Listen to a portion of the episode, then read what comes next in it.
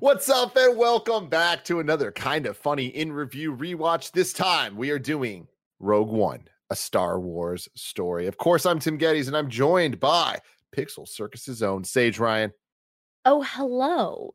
My This- greatest nightmare is exactly the line make 10 men feel like a 100. Yeah, yeah. I had a feeling that that was going to resonate with you in a particularly icky way. Uh, we also have the saddest boy that I know personally, Barrett Courtney. What is she proposing? Let the girl speak. and rounding out our group today for what is sure to be an all timer, the one and only Anthony Carboni. What's up, everybody? You know, the strongest stars have hearts made of kyber. Mm-hmm. And I Mhm. feel like this crew is the strongest crew to review this film. It is. I know. It is. I know we're all going to have a great time reviewing this film, Rogue One, everyone's favorite Star Wars story here on this panel. I cannot believe that after all of these years, everybody, here I am, just young, innocent Tim Gettys. Okay. I'm out here on these streets just trying to get by, just trying to do my thing. I have to do a full in review series with a bunch of buffoons. You know, sometimes they get it right, sometimes they get it wrong, but it was all, it was just a, it was a disaster. And here I am, the lone wolf, still doing this damn stuff. Everyone else was like, I'm done with Star Wars. Eh, eh, eh. They're all fucking gone. I get a new crew. I get this beautiful team here. I assembled it over the course of two hours, just like this movie does.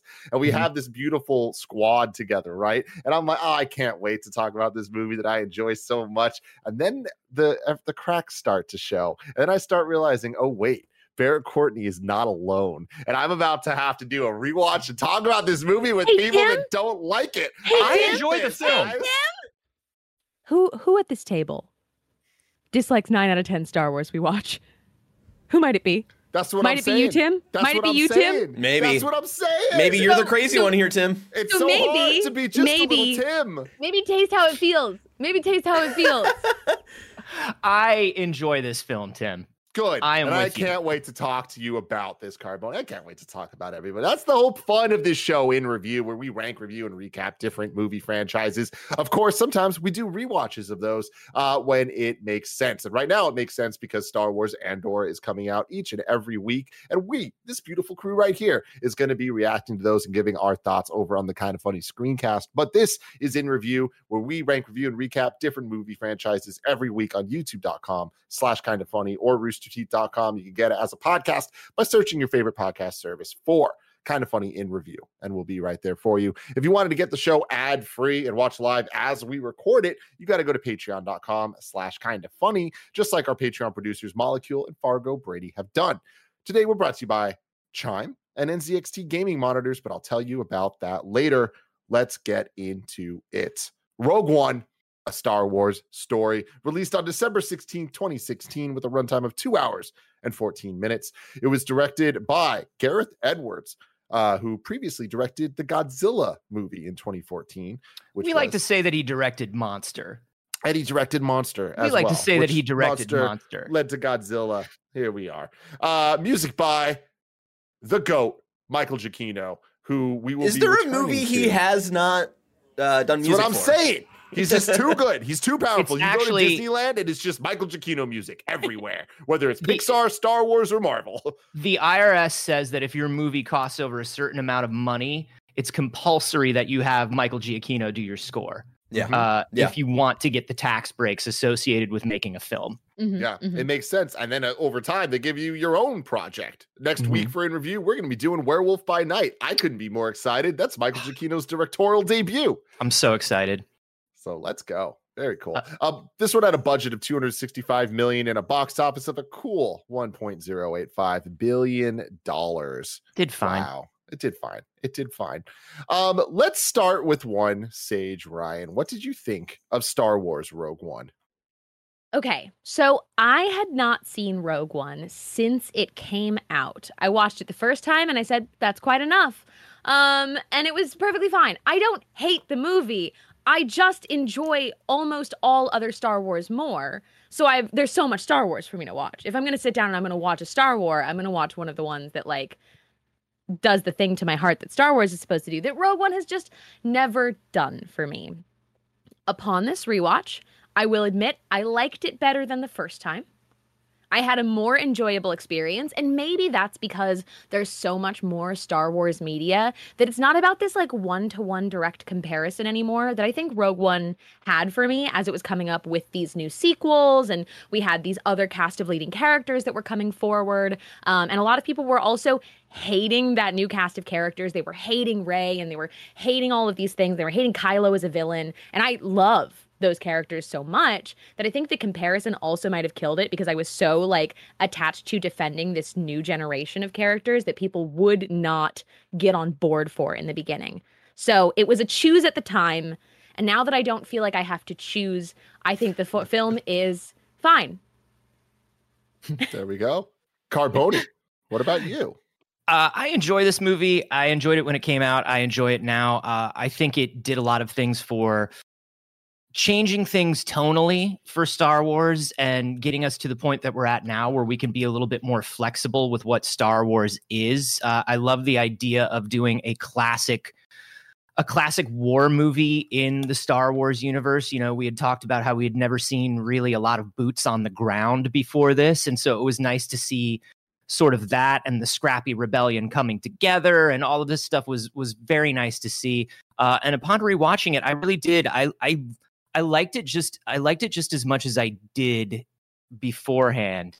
Uh, but it did make me think like it's interesting that the first series we're getting about a character from this show is Cassian because I love so many of the characters from this from this film and all I was really thinking the whole way through is like I hope some of these other characters get the same treatment that Cassian's getting because there are so many cool characters that we did not get to dive deep into in this film. Uh, but I loved it. Barrett Courtney. We've talked about it time and time again because I was I was partially a part of the original Star Wars Rogue One uh, uh, in review when we did it uh, back in the uh, 2019 studio, Tim, if you remember, way back mm-hmm. when. Um, so I've talked about this before, but I had the unfortunate uh, timing where at the time I would go home uh, around the holidays to go hang out with family, and a lot of my family's into a good old Star War, right? And just how it kind of happened to turn out where you know I had different groups of people who wanted to go see the new Star War with me, uh, in particular Star Wars Rogue One, and I saw Rogue One three times in one week, and because of that, I uh, overanalyzed the absolute shit out of it, and even on first watch, fell asleep uh, uh fell asleep in that uh, second act, and I fell asleep in that second act every single time I saw that in theaters. Um, so yeah, I overanalyzed this a lot. I've thought about this a lot. Uh, we talked about in our uh, Andor uh, kind of watch, I think on the the first episode, covering the first three episodes, that Andor is less plot and more character. And I think when you have something like Rogue One, that's what I want. And Rogue One, unfortunately, as a movie, is more plot and less character but the kind of the point of Rogue One is to get you into these characters that are boots on the ground. Like I, I won't deny what Carboni's bringing up of like the kind of opening the floodgates of bringing in more of this uh, darker tone for Star Wars, opening up to getting series like Andor, and uh, yeah, I think rewatching it, it cemented for me that what I've been saying for years. Story wise, I think everything this movie screams at me is that it should have been a series. I do understand that at the time they didn't have a Disney Plus. They didn't like uh, other than you know Disney XD, uh, which is where they were putting up Star Wars Rebels. Like they didn't have really a platform to do that. Um, I, I like the premise of this movie a lot. I I think it's a disservice to it that we got it's a two hour movie. And I think because of that, a lot of character arcs are wrapped up in the first hour, which is insane to me because it's a it's a team. The like rewatching it, you're like, oh, Riz Ahmed is barely a character in this movie. Like, oh, right, like, but he's part of the team. But uh, uh, okay, um, and so they ra- they try to like bring up these really cool uh, character arcs but then they have to wrap them up within an hour because the last hour of the movie is the third act uh, on Scarif and stuff. So um, mm. it frustrates me. I've said it a lot before. Star Wars Rogue One is the Halo Reach of the Star Wars universe. Halo Reach had the advantage of being a nine hour game where you kind of know and understand that all of these characters that you're either playing as or uh, playing along with are going to die because of, you know, the implications of Halo 1 but you get enough time to fall in love with those characters and learn about them that you kind of forget about that and then the first death on that team is not even the final mission where you like uh, where everybody is like uh, uh, you know doing their final stand on reach it comes out of nowhere and it's this shock where you're like kind of pulled out mm. where you're like oh yeah everybody's got to die. When you do that in a two hour movie, that's always on your mind. So you don't get time to really like forget about that and just have a moment with falling in love with these characters in two hours, you're always think just thinking like, all right, well they're they're dying in an hour and a half. Cool. So hmm. that's uh, we'll get into more specifics, but those are still my general thoughts on this movie. I want you to know that I fell asleep at the same point last night. No. it's, Tim, what about it's, you? It's such a short second act too, and I don't know how they make me fall asleep in it every time. I fell Tim. asleep at the same point last night. Tim. I have yes, never Tim, fallen asleep during a single moment of this movie. I love this movie. I do not think it's perfect. I do not think it's the best Star Wars, but I think that it does some of Star Wars better than any other Star Wars has ever done. I think that it is more plot heavy than character heavy, um, and I do think that's a disservice to this movie in particular because of the way that they've set up the characters. And I think that the more egregious flaw of this film isn't so much I wish we had more time with these characters. I wish they did different things with the time they were given. There's certain scenes in this movie that I'd like that like the whole memory monster situation. it's bad. It's really bad. No. And and like it's funny and it's gonna be fun to talk about, but it's like it the setup to get there was just not worth the end result, which meant that we got less time with these characters. And I think that to Barrett's point, Riz Ahmed's character is barely a character, and that was kind of the thing he did the most. it was be involved with that scene, uh, which I thought was or a, a, gullet a big... slander in my house. I can't. you're gonna get a little of it. You're gonna get a little of it yeah, because you're also gonna bit. get a lot of praise for like I love the the space fight in this. I think is up there with the best of them that we've ever had. I love how long it is. I love how involved it is with the multi kind of sections of like the different strategies of crashing it into the shield, like breaking it all down so that the people on the ground floor could do things. I love it. I thought it was expertly done. And it just is unfortunate because the way that the film ends and like the character choices and like the big epic uh, sacrifices in the moment where like one by one the entire team dying, I think is done immaculately. I think it's so well well done. It is exciting, it is emotional. But I, I, the moment you start thinking about it, it's like, well, why do I care about these characters? And they don't really give you many good reasons to. But I think at the end of it, they do a good job of making me care in the moment that it matters most. So it is mm. this weird thing where it's like, yes, if this was a series that allowed us to kind of get deeper into these characters and care more about all of them and made some wiser choices, the end would feel even better. But I think that that stuff doesn't take down the overall experience to me of what Rogue One is, uh, which I think is a excellent look at how do we handle something people have thought about from Star Wars for a long time. Um, and granted, this is even a different time we're talking about. This is the second Disney film that we got from Star Wars, and at that at this point in time, we had only had pure goodness with the revival of Star Wars. It was like people are stoked that Rogue One's coming back. People are stoked about everything. It's like we didn't get Last Jedi yet, right? Like the world was not split in two, and everyone's kind of like, all right, we like Star Wars. That's kind of the assumption. And for mm-hmm. this to come out, I think that they did a good job of uh, balancing. And I, people might disagree with me about this. They will, but I like how much fan service there's in this, how much Easter egg stuff giving us the Vader hallway scene, like it's an all time fucking great. And I know people can look at me like, eh, I would rather people just talk all the time and not have action and stuff. It's like, cool. I like that too, but I also like Darth Vader with the fucking lightsaber. I, I, I like action. I like action, yeah, but not but not when it said that to you. oh, I, dude, so I, I like action but I like action that doesn't belittle the rest of the actual cast of this movie that this movie is about. Uh, the last thing I want to say that I have in my notes here at the, the very top, alongside my Andor note, is the the story of this movie had the potential to be mm. as deep and, and beautiful as its visuals uh, are, but it is so frustratingly surface level. Because uh, visually, I think this is still top notch. There's so many oh, yeah, shots in here that we're going to talk about. It's just like, holy shit, that's insane. That's so cool. And I don't think they've really done uh, again since. Yeah. So there you go. All Those right. are our thoughts. We're about to get into the plot. We're about to do it all. But before we do that, here's a word from our sponsors. Shout out to NZXT Canvas gaming monitors. We are huge fans of NZXT here at Kind of Funny. And I got to say, these monitors, they're Andy Cortez approved, Kevin Coelho approved, and Tim Gettys approved because of their sweet 1440p resolution with 165 hertz refresh rate and one millisecond response hits. That sweet spot for gamers due to the balance of picture and performance. They're available in 27 inch and 32 inch curved displays, variable refresh rate support for all of the major GPUs. They provide an excellent gaming experience for any game genre. You can get the monitor just alone, you can get it with a stand, or you can get it with some pretty cool mounts. There's built in software support with NZXT Cam that lets you control all your monitor settings directly on your PC. No need to mess with the clunky hardware menus to lock in your desired settings. They thought of it all. It's sold exclusively on NZXT.com. You can learn more about the NZXT Canvas gaming monitors at NZXT.co slash kinda funny. That's NZXT.co slash kinda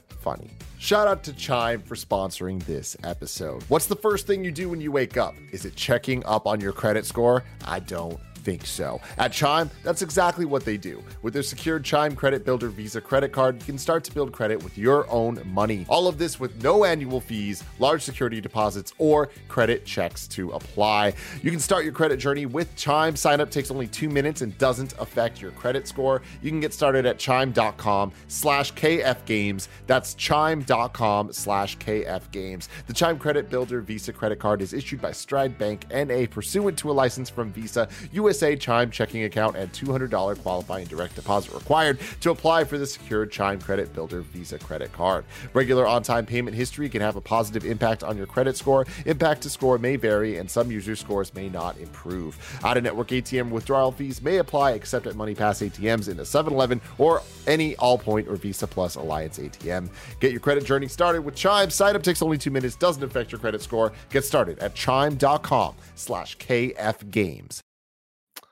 And now that we're back, Carboni, it is on you to hit us with the plot of Rogue the One. plot, the story, the story given to us by Gundog's own Mm-hmm, Gary Whitta, mm-hmm.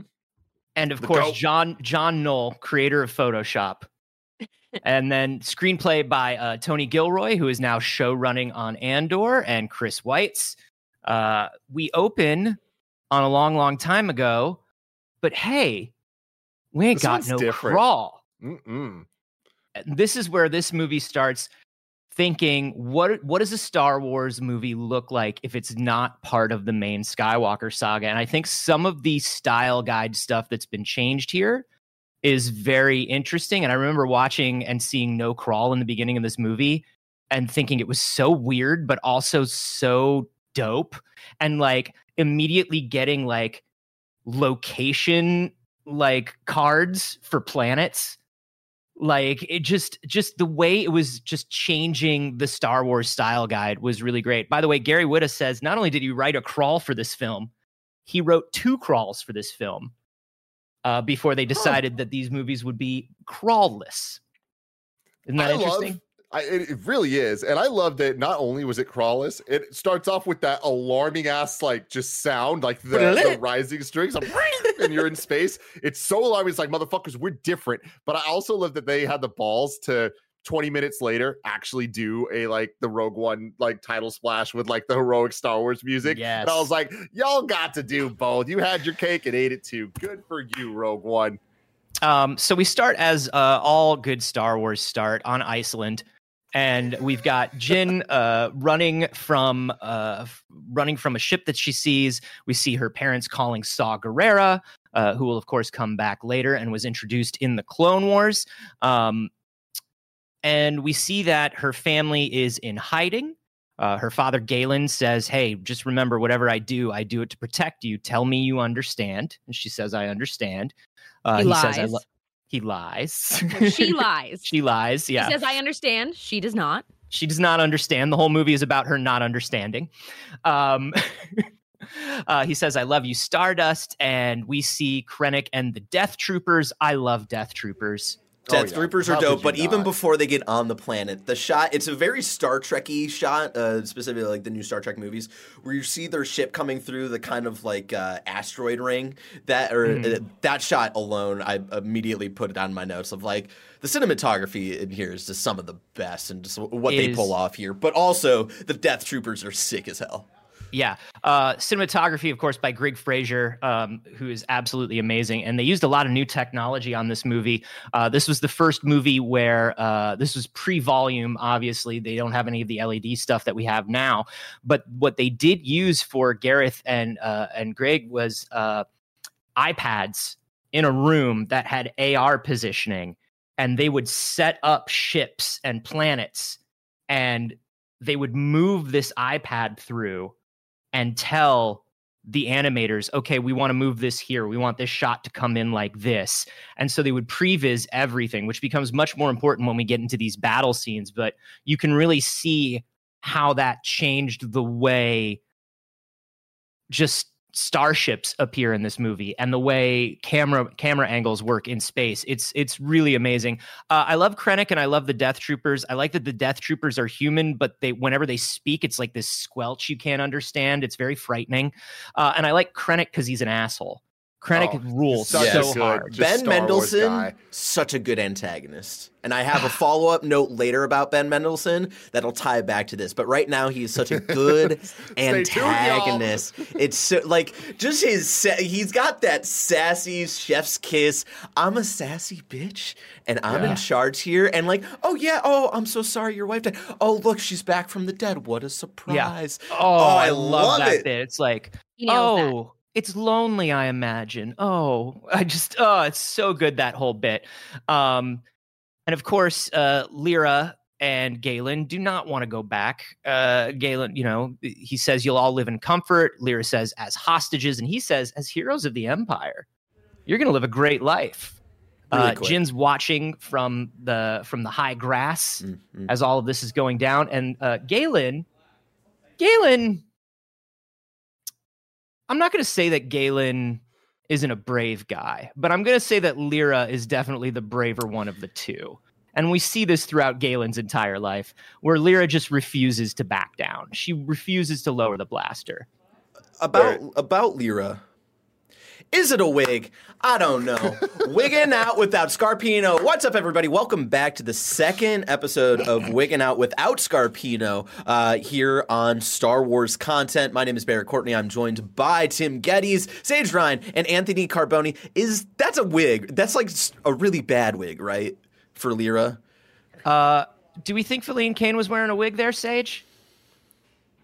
I don't know why, but yes. I mean, looking at these pictures, I, I'm gonna guarantee it. This is a That wig. is a wig, but I also don't understand because here's the thing: They Star didn't figure Wars out the hair is a thing. technology yet, like they did in Andor. Right. You know. But like Star Wars hair is a thing, right? Especially for femme presenting people in Star Wars. The styles and the designs and the expectations of the galaxy and the culture that they set in place, it communicates something when you see people's hair in Star Wars and something Right. that they use to tell stories on the women in particular. You think of Amidala, right? You think of the classic Leia buns and how iconic these things are. Uh, she is giving The Shining for no apparent reason. Yes, she does have the shining hair. It's specifically the shining hair. she does have the Shelley Duvall hair. And I'm wondering, like, I'm wondering, like, in the movie, I wasn't paying as much attention to it. And I thought, eh, maybe it's just like, maybe it's just dirty hair. Maybe they just wanted her to have dirty, greasy hair. But now that I'm looking at it, particularly like even in her, uh, even in her production stills, it do look like a wig, which is interesting because that's not hair you need a wig for. She doesn't have multiple looks in the film. Right. She doesn't reappear with different. She different shows up hair to die. and she just has kind of like long dark hair. I don't get it. And I don't know. I mean, there's always the possibility that she was shooting something else and she needed to be blonde at the same time. So that's why they did it. Um, but also, it shouldn't be. if you're shooting hard. something else at the same Star time, Wars, you're shooting Star Wars Star Wars isn't Wars. taking the priority. Yeah. Disney says we don't care what else you're shooting. Cut your hair. That's the thing. Is like the the bangs are supposed to be wispy because they're like greasy. I get it. They're a dirty little family. Um but like it looks like there's a total of four hairs on the bangs, which looks like a cheap Amazon wig. Well, and it's weird because Galen Galen is wearing a wig. It looks great. And Galen's wig looks pretty good. And honestly, it makes him look like I'm gonna say like five times hotter. He looks he looks great with that hair. He does look great with Anyway, that hair. she dies. I she am gets shot. it. Yeah, she hella dies. She gets shot and she dies. Um, so Super uh, dead. super dead. Uh, Krennic's line here: they have a child. Find it, not find her. Mhm. He knows this kid. He's worked with Galen for years. We see a flashback. You're right. Yeah. Orson being Krennic is a, ugh, ugh. Uh, but Jyn does not get caught because she knows where to go. Her mother, t- her mother was like, "Do you remember where to go?" Remember and the, the answer is, hole? you go into the dirty little hole from Lost until Dirty little family. Dirty little family goes into a dirty little hole until Saw Gerrera opens up the hole and goes, "Let's go. We got a long ride ahead of us, kid." Star Yeah. Wars, Rogue One. Okay, I- I've got a lot of opinions. I think this scene shouldn't have happened. This whole intro sequence. I think this whole intro sequence shouldn't have happened. Although I think it's an enjoyable scene to watch, I think it benefits the movie zero. I think it, a first of all, it's a Star Wars pattern that we recognize, right? You have to acknowledge why the main character is the most special boy in the galaxy and why they got orphaned. That's the Star Wars pattern. They have to be an orphan, and they do have to be, unfortunately, the most special boy in the galaxy. And at this time, that's Jyn Erso. But think about it this: we open instead on Jyn Erso in a prison cell. We know we're doing a se- Suicide Squad assembly at some point, and we'll get to that in a little bit. But we don't know the actual motivations of her father as she is sitting here like, I don't know, man. I haven't seen him in 15 years. I don't know what to tell you, okay? I assume he's dead and all of these things. If I could have had the smallest question within my heart about his motivations on this, I would have been so much more invested at the point when I fell asleep. So do you Yeah. think do you think that this scene then comes mm-hmm. later? Because I do think we do need to see it. We need to see the tenderness, I think, between mm-hmm. Galen and Jyn at some point. We need to see the the strained relationship, I think, between Krennic and Galen. And we and Mhm. we should see I mean, we don't necessarily need to see see the death of of Jyn's mom, but we do need to mm-hmm. know what happened that day. And I agree. I would love to just see it later. And again, I think it's a really and I think enjoyable you could scene have. to watch. I think you could have put it in and have it be more striking. The the time where uh, Jyn finally gets to see the message from Galen. I think, Mhm. and that unlocks like, oh my god, I, I like th- that brings her back to that the last time she saw her dad. Exactly. You see his face, and then it goes to his face younger standing in front of Krennic. I think that would obviously look, I'm not making a Star Wars movie. Okay. There's a reason I'm not making a Star Wars movie. There are people that are much more qualified to do it. But I think it's a very enjoyable scene to watch, but I think it harms the overall story because now we know everything. There's no questions to Rogue One. We know they're going to die. We know Mhm. what they're that they're going to accomplish it. We know that they're going to get the plans and it's going to go to the rebellion and the Death Star is going to be able to be blown up. We know that Jyn's father is a good guy that is working in favor of the rebellion. What's what what am I watching for? What you also know what else this sets up that uh, we're gonna get like an in depth look at her relationship with Saw Gerrera, Mhm. and we don't. We don't. don't. We mean, skip all right. of that, and then it's Yeah. just told to us. And like again, that's why I think this would have been Now- a, a better series where you get to actually see a little bit of that before we go on to this adventure or get flashbacks of it. The fact that we're set up this relationship and then Mhm. you see none of it until one scene and then he dies and you're told about the relationship a little bit it's it's weird storytelling uh, to me and then also the other note i have for this moment Yeah. the theme music for Yeah. star wars rogue one a star wars story where it's supposed to be Sponsored by Star Wars. Star, uh, sponsored by star war tm Mhm. um, is so antithetical to the theme of this movie.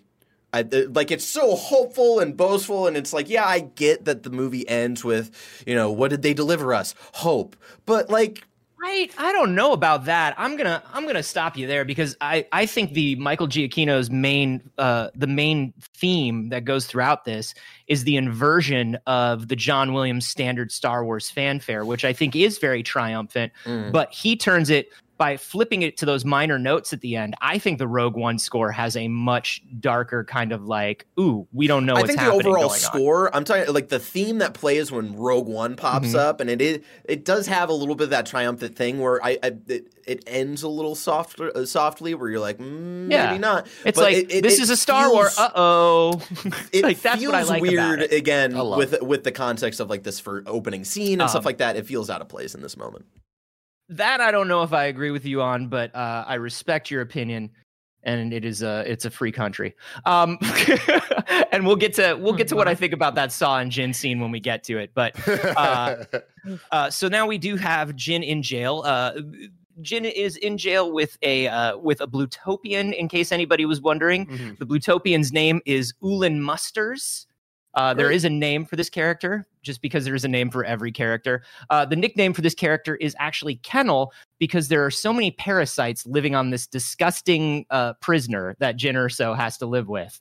Uh, so that's fun. That's a fun thing to know, and now you know it. Um, then we, uh, you know, as we're kind of seeing where Jyn is, we also get our first appearance of Cassian. Uh, he's got Tivik here, who is a, a nervous informant who has hurt his arm somehow, um, and is very worried and is worried that the whole rebellion is going to go down because the uh, because the Empire's got this weapon. And Cassian's like, "Hey, be cool, my baby, be cool. Everything's gonna be fine. good, dude. It's all good. Blam blam." Yeah, Cassian Andor style. Um, a very Which I a- love a, this a as strong intro. intro. Yeah, I think so. Like it, it really gives you like the the hint of what he's willing to do to kind of make sure that the the rebels are secure. Um, I think the idea of I, I- I love the moment where he yells, um, "It's a planet killer." I think that's like a Mhm. well acted moment. I think the idea of a planet killer, but because this movie's got to move so fast, it- we're we're constantly moving on to the next thing. I think the idea of a planet killer is introduced way too early to the story. no, but this thing, this should move Ten- fast. We're, two, I- we're ten I minutes think- in. Well, Yeah, should, but, no, like- if it's a if it's a movie about the characters and we want to sit Mhm. with these characters and learn about these characters before they inevitably go off onto their death, I I disagree. But I don't know because the whole thing because we then go into a whole thing where it's like they've got a planet killer and everybody's like that's ridiculous. This is freaking this is propaganda. They don't have a planet killer. Where is this information coming from? This is an impossible weapon.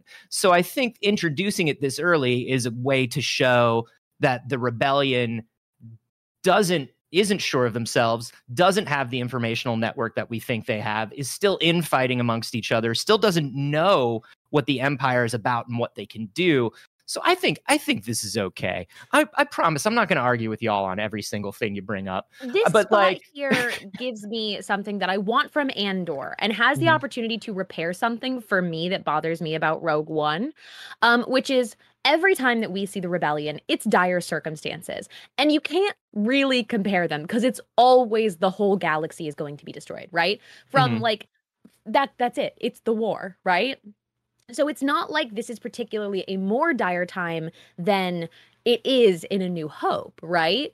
Um, for the rebellion. I want answers as to why the uh, alliance and the rebellion, or at least this little portion of the alliance, uh, was so much more brutal in action than they are any other time we meet Yeah. collections of the rebellion. And they're just telling us it is. You know what I mean? Like this movie is like, hey, these guys ain't playing around. They will straight up kill somebody and not give a shit. Um, but I want to know why. It's Mhm. always been that dire, and I think it's justifiable to say that that has always been worthwhile, but we don't see that anywhere else. Yeah. Well, I think that's a big I think that's a big thing that this movie wanted to bring in is we have always seen this from we have always seen it up until Rogue One from the point of view of the big deal heroes, right? We've seen it from the points of view of the space wizards and the generals and the princesses and all of this stuff where it's like very top level. And we hear things like, hey, they risked their lives to bring us these plans. And it's like, well, who did? And what did they do? Because by the time we get to the people that are going to be like going up against the Death, Death Star, it's baby space wizard and his special buddies. And so I think what I like about this is like, hey, just so you know, in order to get this information, you know, and that's one of the things that I like uh, about uh, about the Last Jedi as well. you know the Canto Bight bits that people really don't like. I enjoy because it's some because you get a lot of conversation of like, hey, who do you think makes money on every single X-wing built? Who do you think wants this war to continue endlessly? Um, and so I like that the new movies bring this in a little bit. But but you are right in that because we've only seen it from the points of view of these main films and a lot of people for a lot of people just cartoons or comics or things like that. It's like, yo, when did things get this gritty? When did things get this grim? Um, and I think part of I think part of it is that, that they're trying to explain is like they don't know they also don't know what they're doing yet and it's a bunch of like insurgent cells that don't get along that have no mission statement yet you know what i mean where it's Yeah. like even even the fact that Saw Gerrera is here, they're like, yeah, we used to work with Saw Gerrera. But Uh, Saw Gerrera got a little weird. Yeah, Yeah. because Yeah. it's like maybe Saw Gerrera was trained by Anakin Skywalker, and that's why he got a little weird, you know? Yeah, but it's this whole thing of like you see these people arguing where it's like, yo, we don't want to do too much fighting because this isn't a full on war yet. And then you've got Saw Gerrera that's like, I'm gonna blow up everybody and I'm gonna murder everyone because that's how you get this done.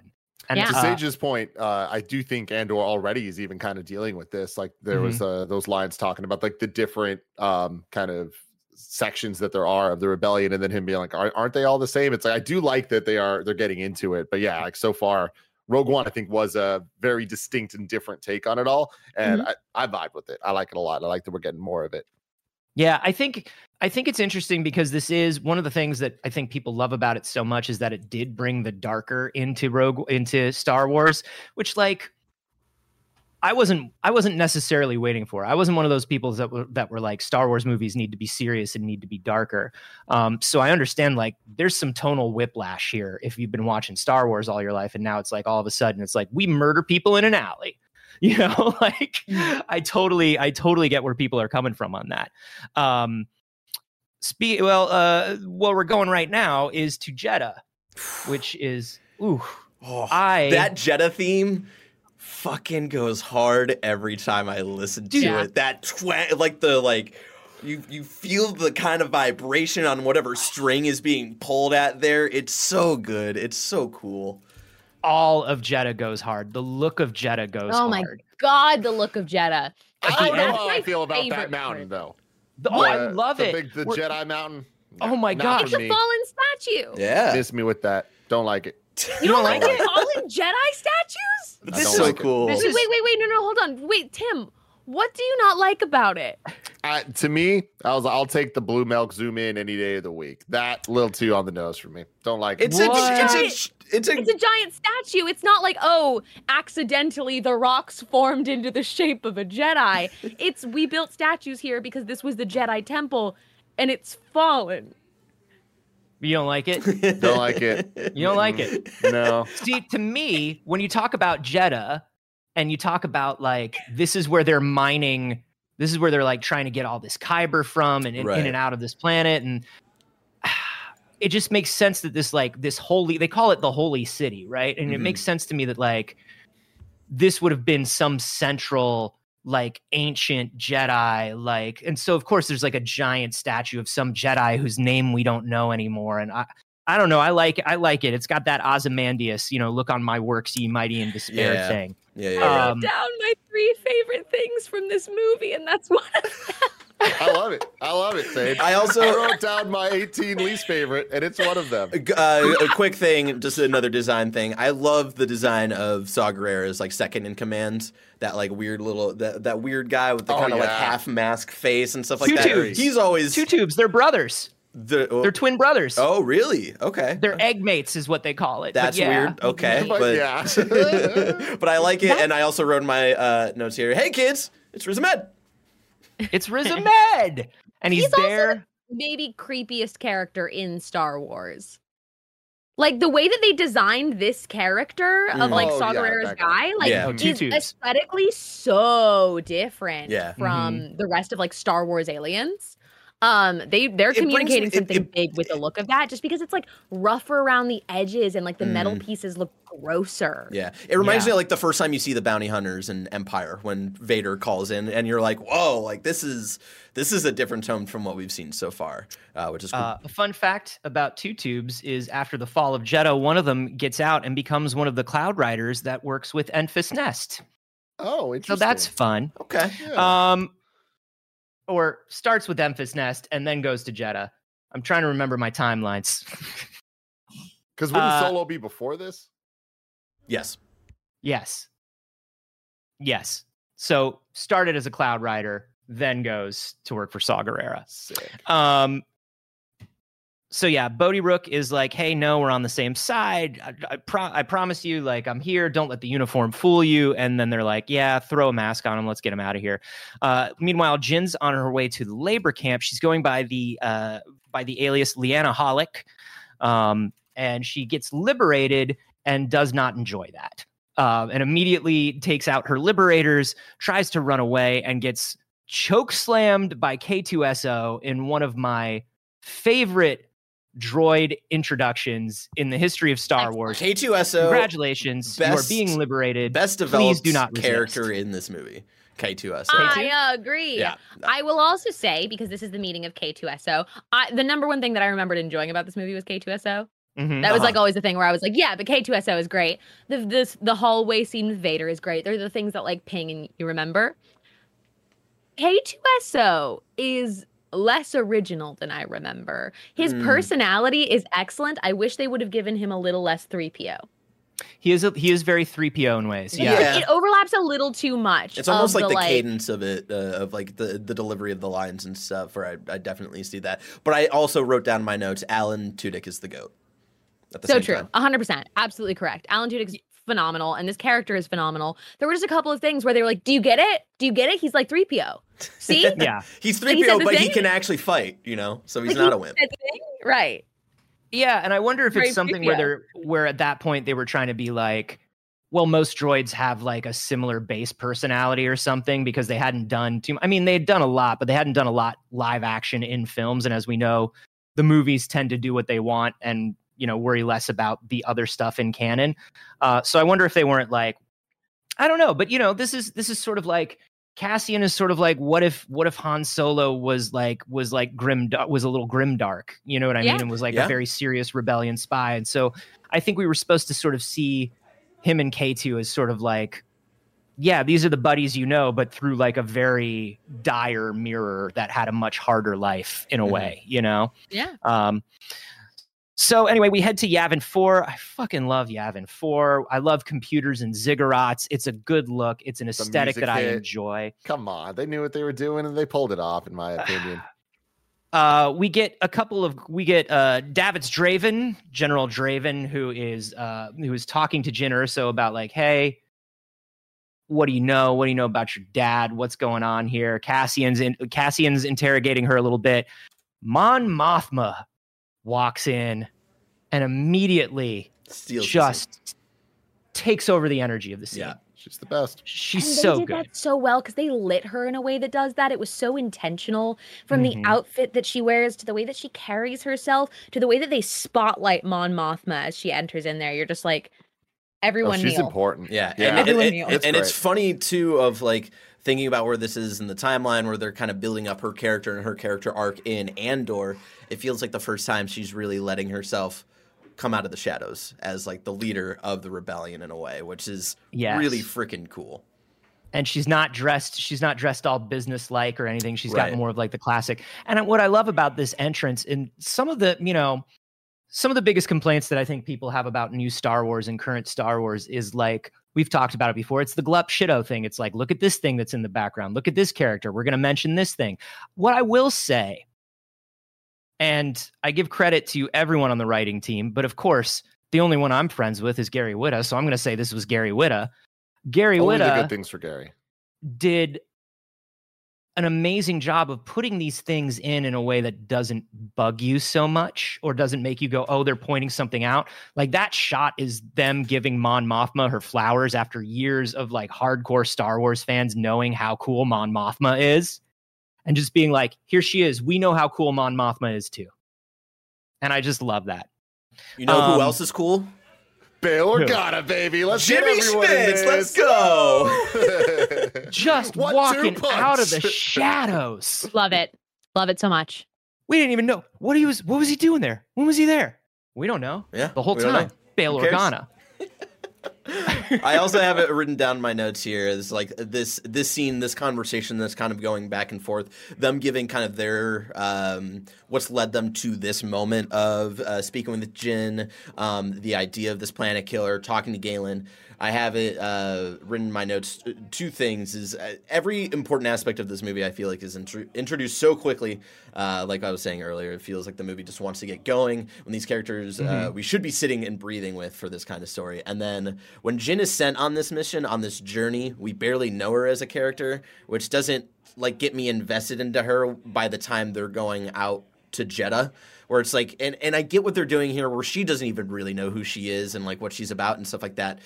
But again, to kind of pull that off into a, a, a two-hour movie, and you're already going on this adventure 20 minutes into the movie, I, it, it, it was hard for me to kind of like connect with anybody on that team at that point. It cribs a lot from from old school movies like Bridge on the River Kwai or or old Steve McQueen movies Yeah. where it's just Yeah. kind of like you you get introduced to the, you get introduced to the team and you get three lines to really understand what the what each member is about.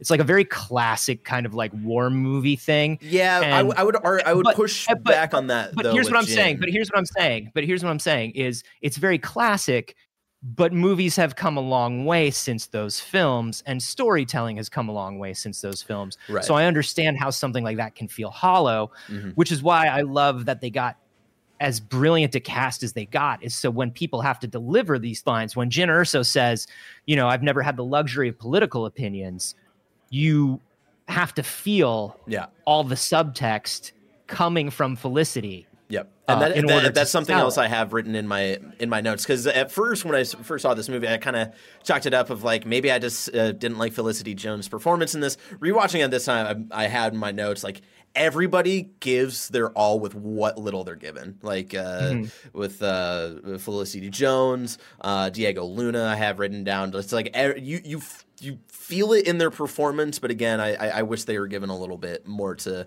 Yeah. to really back I that up had with. A very similar experience with it. Originally, I was like, maybe I just don't like Felicity Jones, which is like weird. Um, but I, I don't know. I don't usually have that experience where I'm just like, man, I just really hate this leading person, and there's nothing they can do about it.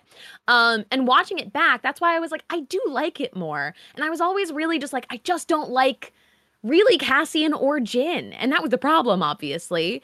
Um, but It's I liked problem. Jyn. It's a big problem for this movie.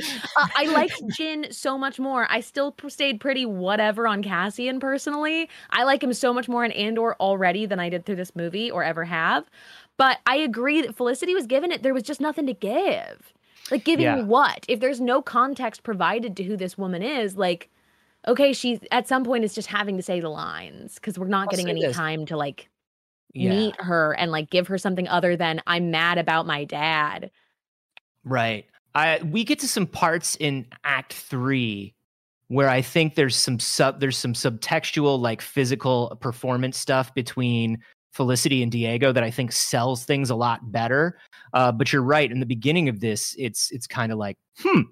Um, so uh, they talk about how Saw Gerrera is very dangerous, and then we go right back over to see just how dangerous Saw Gerrera is. How Uh, dangerous because- is he, Carboni? Tell me. Uh, he's so dangerous. Uh, by the way, I'm sorry, I forgot to shout out General Dodonna in that scene. Shout out Oh, to General Dodonna. Shout out. Um, but um, Saw Gerrera, uh, uh, Bodhi says that you know Galen sent him. You know, hey, I, I've been sent by Galen. Like, and Saw is just like, hmm, have you lies, lies, deceptions, more and more every day. Oh, I love. Listen, is it a choice? Sure. Yes. Can you like or dislike this choice? Absolutely. Do I love this choice? A hundred percent. And that's Okay, I fair. want to know what is everyone's vibe check on Saw Gerrera. Let's give an overall. Do you like Saw Gerrera? Tim, I want to start with you. Saw Gerrera, I am all about. I love it. I love these choices. I think that some of the plot choices around this, and specifically the memory freaking monster thing, I hate that. But and I, I to, to me, Barrett's whole thing about the character development and like not getting enough of it for like where we're at, Saw Gerrera to me is I think the the worst case of it. Where it's like, I love the idea of him, I love the performance of him, I love everything about him here. I feel like it's not earned, and I feel like it, it it's not done justice to deserve this much screen time, honestly, and this much presence for something that feels confusing to the lore more than it does mm-hmm. additive. And I understand he's been in other uh, things in the games and the shows and all that stuff, but like we're talking about this movie, and I think in yeah. this movie they didn't do the best job setting him up to have this moment hit correctly. Having said that, they did everything they could in the scene itself because I love his performance. Fucking love. I Barrett. Every time I write notes about something I watch in Star Wars, and Saw Gerrera pops up, whether that be this movie, whether that be Star Wars, The Clone Wars, whether that be Star Wars Rebels, whether it be hmm. Jedi Fallen Order, I always write down enough Saw Gerrera. We tried, we tried again. I love the idea of him. It just never hits. I like I love the idea that Anakin and Obi-Wan and Ahsoka were the ones who trained him in like guerrilla warfare and stuff like that. It just he is never I just don't know if it's like whenever they try to write that character, it just isn't the the execution just doesn't grab me for whatever reason. I think in the context of this movie, there was something there, but again, I think the what you were saying earlier, Sage, it's like the opening scene does a discredit to it because you see him for like a couple seconds, and he seems like yeah, like he's. Hole like, yeah, he's, he's a little hole. Like, come on, child. Like, we've got a long journey to go. And he seems fairly normal. Like, yeah, he normal might be on the run. Journey. He's like a normal, but he's still kind of a normal dude as much as you know yeah. about him in this movie. And then the next time you see him, he's screaming, lies, deception, more every day. And you're like, oh, this guy's fallen off the deep end. Yeah. I would have liked to have seen that. How did he get from zero to a hundred? Show me Where that. Where was the long journey? Yeah, show me. Don't tell me like you're doing with every you. single plot aspect in this movie, man. They'll they, show you on Disney you know, Plus in 2025. It's Anthony. funny because because they well, okay. Number one, Saw Gerrera, I love Hundo P. I'm 100 percent on board with Saw Gerrera and everything Saw Gerrera does. They showed they showed Forest Whitaker this breathing mask, and he's like, I got it. I got the whole character. You don't need to tell me I love anything it where about he like kind of just like forcefully grabs it and then like they throws it. Send you to kill me. There isn't much of me left. Oh, I That was a good again. Great performances. So Gareth Gareth Edwards and uh, and Gary, uh, who loves Saw Gerrera, bring up and name check Colonel Kurtz from uh, from Apocalypse Now, this military guy who has gone off the deep end. You haven't seen, but like he's been in warfare. He's been in the shit for so long, you know, and uh, you see it a little bit more in this in this scene where he confronts Jyn. But I love it. But all he really says here is, "Poor gullet." And then I got to do another vibe check, Sage. And I'm going to start with you. Yeah. CG Tarkin, let's discuss. I think most of the CG characters were just unnecessary in this when you could have done something implied. And we'll revisit the CG characters portion later of this because obviously we know it will come back up. Yep. Um, this one bothers me less than the later one. Mm-hmm. But like, it feels more like, guys, we can do this as opposed to like we should do this. Yes. You asked if you could. You never stopped to ask if you should. hundred percent. Before that's we how even, I feel about the CGI characters. W- before we even get that shot of CG Tarkin, we gotta talk about that first shot of the Death Star, because again, just the cinematography of this movie, what yes. they were able to pull off. That yes, de- first Death Star shot might be the hottest shot of Death Stars. Uh, well, no, shot. second, second. No, no, because we're gonna get one later. later. Yes, there's one yeah. that comes later. Yes, yeah, yeah, yeah. but this one, still pretty damn good. Fucking Very phenomenal shot. And also phenomenal shot. Also, but you're avoiding no, but you're avoiding CG Tarkin. CG Tarkin, which is I you can't avoid CG the Tarkin. first shot where you see he the gets reflection so many close-ups, on the Barrett, glass. You can't avoid him. I know. When you get the reflection on the glass, I was and the, I remember my my thought for the first time watching the movie where I was like, "That's tasteful." just get a little bit of him, like behind the head shots. You could kind of see him, uh, like uh, maybe uh, shots of him moving his body around and stuff, or you're more focusing on uh, uh, Ben Mendelsohn's character, stuff like that. But then he just turns around, and you're like, oh god, what are they doing? Again, going back to Sage. Jesus. You you you you, uh, you know thought more about if you could rather than if you should. Um, yeah. CG Tarkin. Fucking love it. Are you kidding me? Come on. it. It's a fucking character that is like, there's no other way to bring it back. This is the only way. It makes perfect sense for him to be a part of this. Did they need to have as many close ups? Absolutely not. Would I have done it a little bit differently? Yes. Do I think that this is this egregious, like terrible thing? Absolutely not. I would rather have it how it is than not have Tarkin at all. The Leia thing later at the end, yeah. Is it a little too No. much? Absolutely. Absolutely. 100%. Did I mark out? No. Yes, I did. Did I love it? I did. Do I love watching it now? It looks a little silly. I, I'll admit it. I'll admit it This- looks silly. But my thing CGI is, if it's going to be for just a bit, if it's going to be just for a second, a line, whatever, you get it. We understand what they're trying to do. I'm fine with that. I don't like it when it's like, oh, hey, here's Luke Skywalker, and now he's just going to be in this episode now, and we're just going to have to deal with this robot situation. Like, that's when I have a bigger problem with it. When it's like, here's a Tarkin in a goddamn scene, you get the Tim Gettys round of applause. What do you Yeah. think, That's so wild. His hair I- defies gravity. It goes up. Why does it do that? He's dead. He's no longer living. This actor, he is So- gone. Uh, So everyone again, knows that once a you little bit die, your ethically, hair's- like uh, someone in the chat says, Michael, ethically, a little dubious, a little dubious. Yeah. I will say. I don't think look, we should put dead people in movies. Well, that's listen. Sure, that's a whole thing. Here's what I'll say about CG Tarkin. You know, the entire prequel trilogy was made based on look what we can do, not look whether we should do this, but look what we can do and can we pull it off. So I'm not surprised that this is the way that they decided to go This with it. the way. Can we make a fully realistic human? Can we have can it be like Peter Cushing is there? Can we make this work? kind of like mostly i think but i do agree that you didn't need to do as many close-ups static shots you didn't need to hang on him as much in order to sell the effect a little more there are ways where the scene could have been shot a little more artfully and i feel like that was probably lucasfilm and ilm telling gareth no we have this technology and we're showing it off because that's what they like to do that being Yeah. said, it's aged a little more gracefully than I thought it would have. It didn't it's bug me not as bad. much as I thought. Yeah. Um, even the even the Leia, and I don't know if they touched up the Leia in the intervening years since I first saw it, but the They- Leia, the only they made it blink. Leia, that's Leia does though. not look great. I'm gonna say. It does I'm not not gonna look say- good.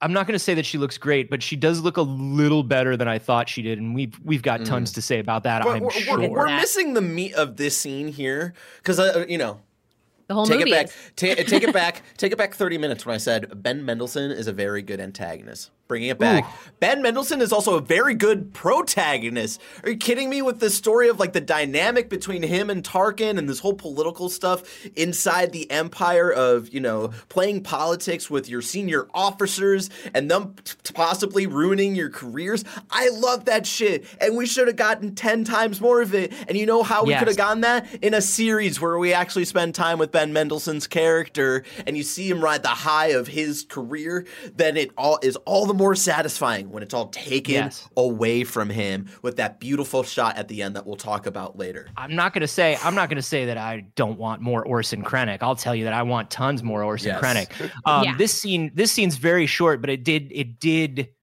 We do get more of that inter interdepartment argument later, but I did. I, I just thought about like Ben Mendelsohn has this thing that new Star Wars really loves for their villains, which is also something that Adam Driver does really well, which is I'm constantly angry and always trying to hide it. And about 60% of the time I can.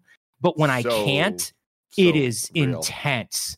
And I think Krennic's also a very good example of that. They really did make this movie look like the space 70s, and I think that's very impressive. yes. Overall, this looks the most like the original trilogy, and that makes sense, like timeline wise. You know, you watch the sequel sequels, you watch the, you know, uh s- later Skywalker saga, etc.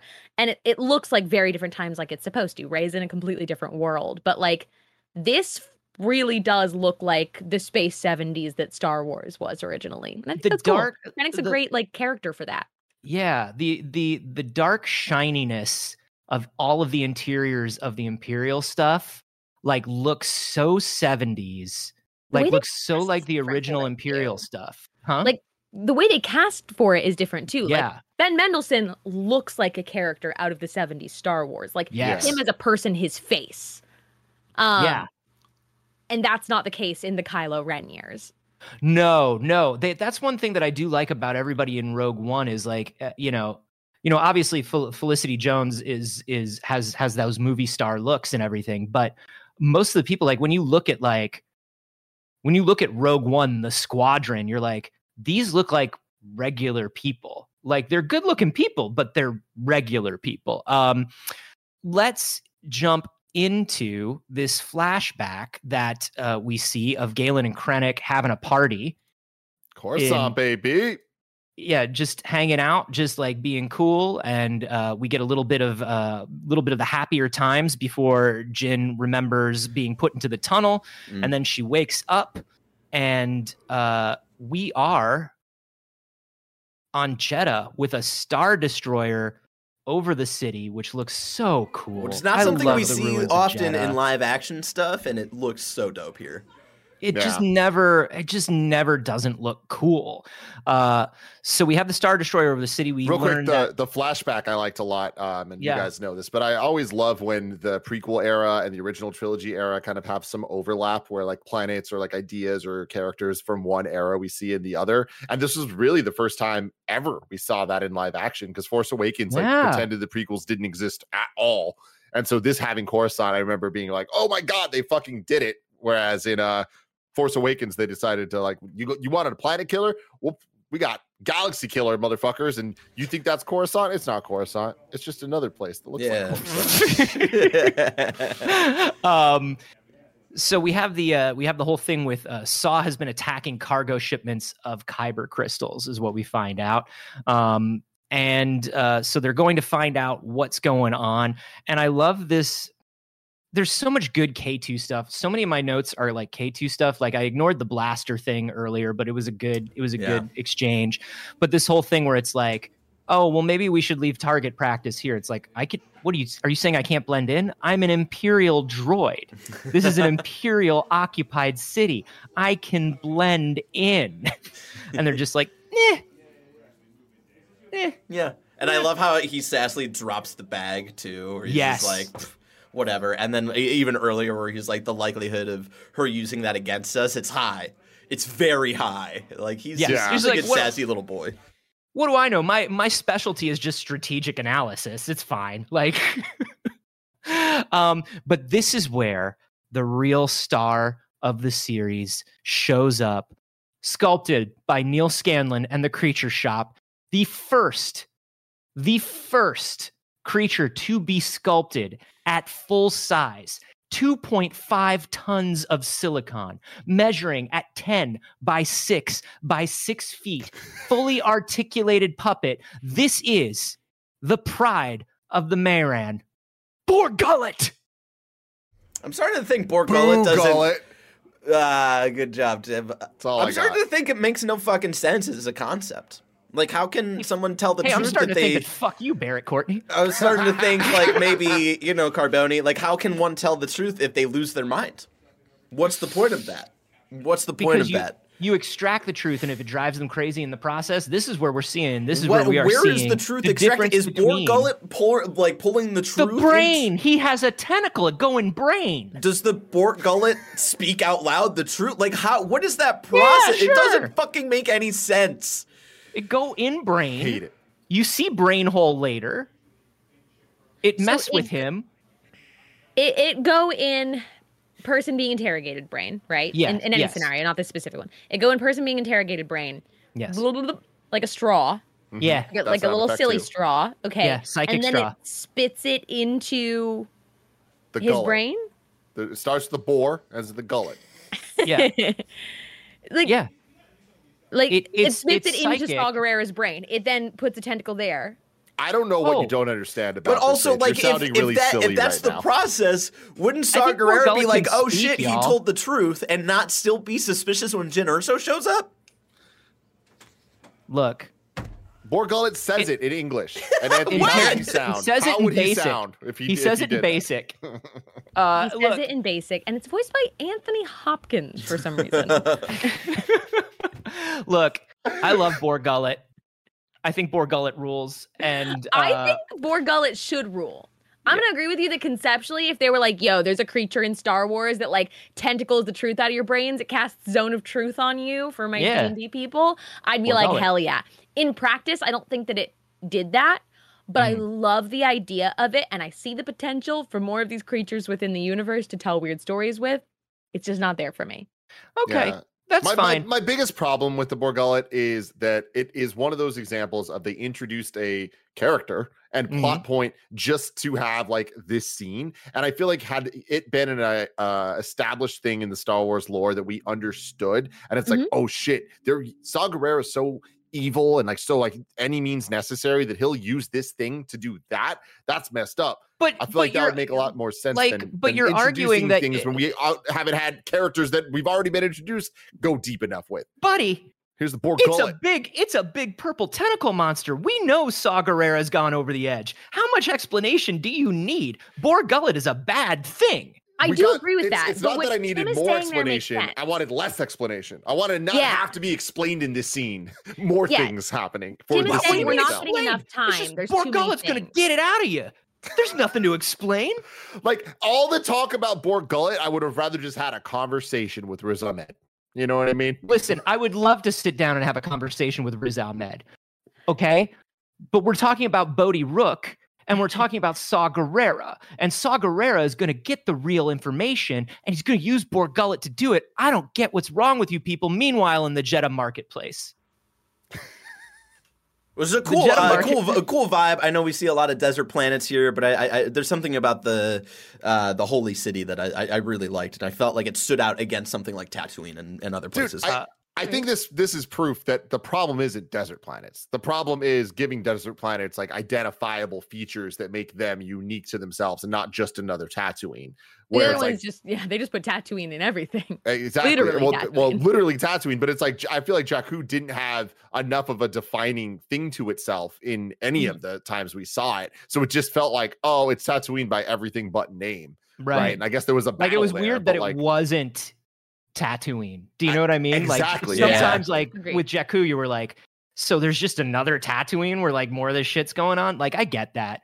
yeah. Um, what I think I love about the Jedha marketplace is, and I and I want to I want to give a shout out to this. Gareth Edwards understands the Star Wars style guide so much, and he leaned into it so hard. We get a lot of marketplace scenes, we get a lot of crowd scenes. There are so many little shots of puppets and creatures and uh, Star and- Wars. just Star Wars, and he's not hanging too long on them. He's not like, look at this cool little thing. You know, you see all of these different creatures that are just kind of like looking around in the marketplace, and they're treated like they're regular people in the crowd, which is how they should be treated. Yeah. Um, and the density of them uh, in this one scene is just phenomenal. Uh, I just, I just think Gareth, Gareth doesn't get his due enough for uh for being a just a great Star Wars director, and I think he really, really was. Mm. Um, so, but then we do get a Glup Shitto moment here. Uh, two of Gary Whitta's favorite characters, Ponda Baba and Doctor Evazan, um, hey who have to kids, get, hey kids, like who have to get from guys? here. Who have to get from here to Tatooine in time for to get their arms cut off and shit. Um, I do like it's like I don't mind it because it happens so quickly and like they could have knocked into anybody and just been like, oh, this is a tough place. Um, it didn't hang on it long enough where I was like, ugh, you know. I, it didn't feel agreed. It, it was a fun little moment. I, I- I didn't. I, I never hated that moment. No. Um, and then we get the uh, we get the first example of the uh, of of the sea of the line here. Rebellions are built on hope from Cassian, Which and we I get hundred ding- percent will think will be in Andor. That will be said out loud in Andor somewhere, Yeah. whether in season one or season two, because you know there will be time jumps and stuff like he that. He taught it to Jyn, but who taught it to him? exactly. I think. Um, ding dang Donnie Yen, the Oh. world's biggest action movie star, making his big budget Hollywood debut. He had been in he had been in Hollywood stuff before, but this is us This is Star doing Wars. this is um, this is America doing an Yeah. American movie doing a Donnie Yen vehicle Yeah. for like one of the big summer blockbusters, and it was so amazing to see him in this. Uh, and this first scene is wonderful because it shows like we're always talking about how there are too many Jedi. Like, why is everybody a Jedi? Why does everybody have to be a Jedi? If the Force is a mystical thing, Mhm. aren't there a hundred different ways to access it? Which obviously with Disney Plus we're getting now, but at the time we hadn't yet. Yes. Uh, and we gotten some of it a little bit in like the animated series and in the comics, but it was nice to see this. Uh, this monk, this guardian of the Whills, which of course comes from the original George Lucas's original name for the Star Right. Wars saga. and why does um, Cassian know so much about that? Also, something we'll learn in Andor. hmm uh, also, uh, the Guardian of the Whills was supposed to be the original immortal being that narrated Star Wars. Instead of having like opening crawls, the Guardian of the Whills was going to be an immortal being that told us what was going on in Star Wars. So I think Probably it's fun that Probably a good choice that they didn't do that. I feel like Guardian Yeah, of they the would've Whills would have been a Wars lot to start off Star Wars with. Mhm. Yeah.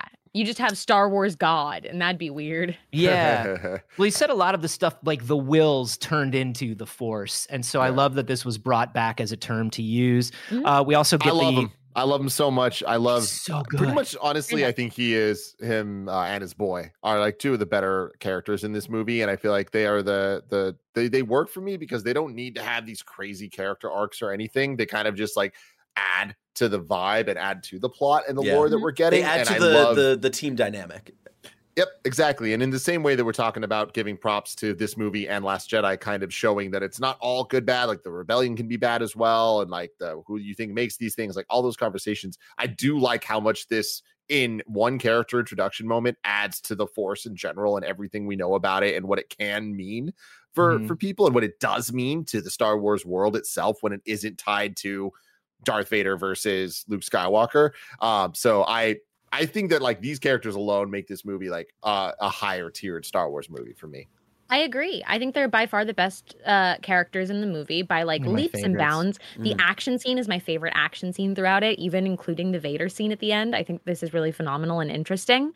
Um, I really enjoy the concept being broadened of the Force goes beyond the Jedi. Um, one that if this is this fizzled out thing that people have lost belief and hope in and lost connection to, that there would naturally be those people that are like borderline conspiracy theorists holding on to this concept of the force, right? And that this guy's sitting there like, no, no, no, I know that I believe in the force. And whether it's real or not, his ability to connect with it, I personally think he has like it's a force sensitivity which we know exists um like the way that he moves and exists is a really cool thing to go hey not everyone who connects to the force is a jedi this is something that exists in everyone canonically and this is how he uses it and i think that's very cool yeah, it's not, also not it was enough also of these so fight scenes too.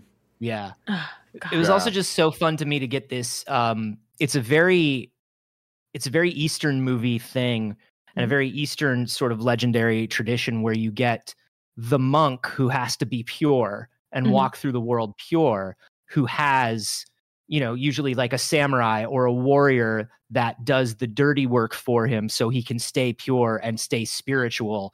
And I love that they brought that into Star Wars and kind of and kind of made that part of it. We do get into this very very good action sequence now, which I think once again extremely well directed uh, by Gareth. Uh, amazing camera work by Greig Fraser, where uh, this is not a style of battle sequence that we had ever seen in Star Wars. This is directed like a war movie. This Yep. shootout in in the in the square in the holy city. It is a war movie. yeah absolutely Yeah. the child screaming, Jyn running in to save, like all of that sequence from the second that the blaster blasting starts is is very like outside of Star Wars, but it changes genres, I think, a few times throughout it, and I don't mind that. I think that's cool. It does. Uh, it, it does. It starts with like very handheld camera work, like very kind of traditional military movie camera work, until you get Chirrut Imwe going into the battle in which when everything changes into very smooth very controlled camera work as Chirrut takes control of the battlefield um, which I absolutely love. I love this sequence. I think it's an amazing, amazing action sequence. Uh, also, shout out to Moroff the Gigoran in the background, that big, abominable snowman looking dude. Yeah, shout out to him. part of the Partisans. Yeah. Uh, One I, of my favorite members of the Partisans, Moroff the Gigoran. I agree with y'all on on this scene. Again, I think uh, character wise, though, what they try to do with this, where, where Jyn saves the little kid, I think would have hit a little more again if the beginning of her arc had a little bit more direction on who the hell she is. Like uh, at this Yeah. point, I wrote down Jyn Erso reminds me of the Qui Gon Jinn test from Led, uh, Red Letter Media, where they're like, "All right, describe the character without uh, d- uh, any features or lines that they say." Describe the character of Han Solo. Describe the character of Princess Leia. Describe the character of Luke. And then they're like, describe Qui Gon Jinn.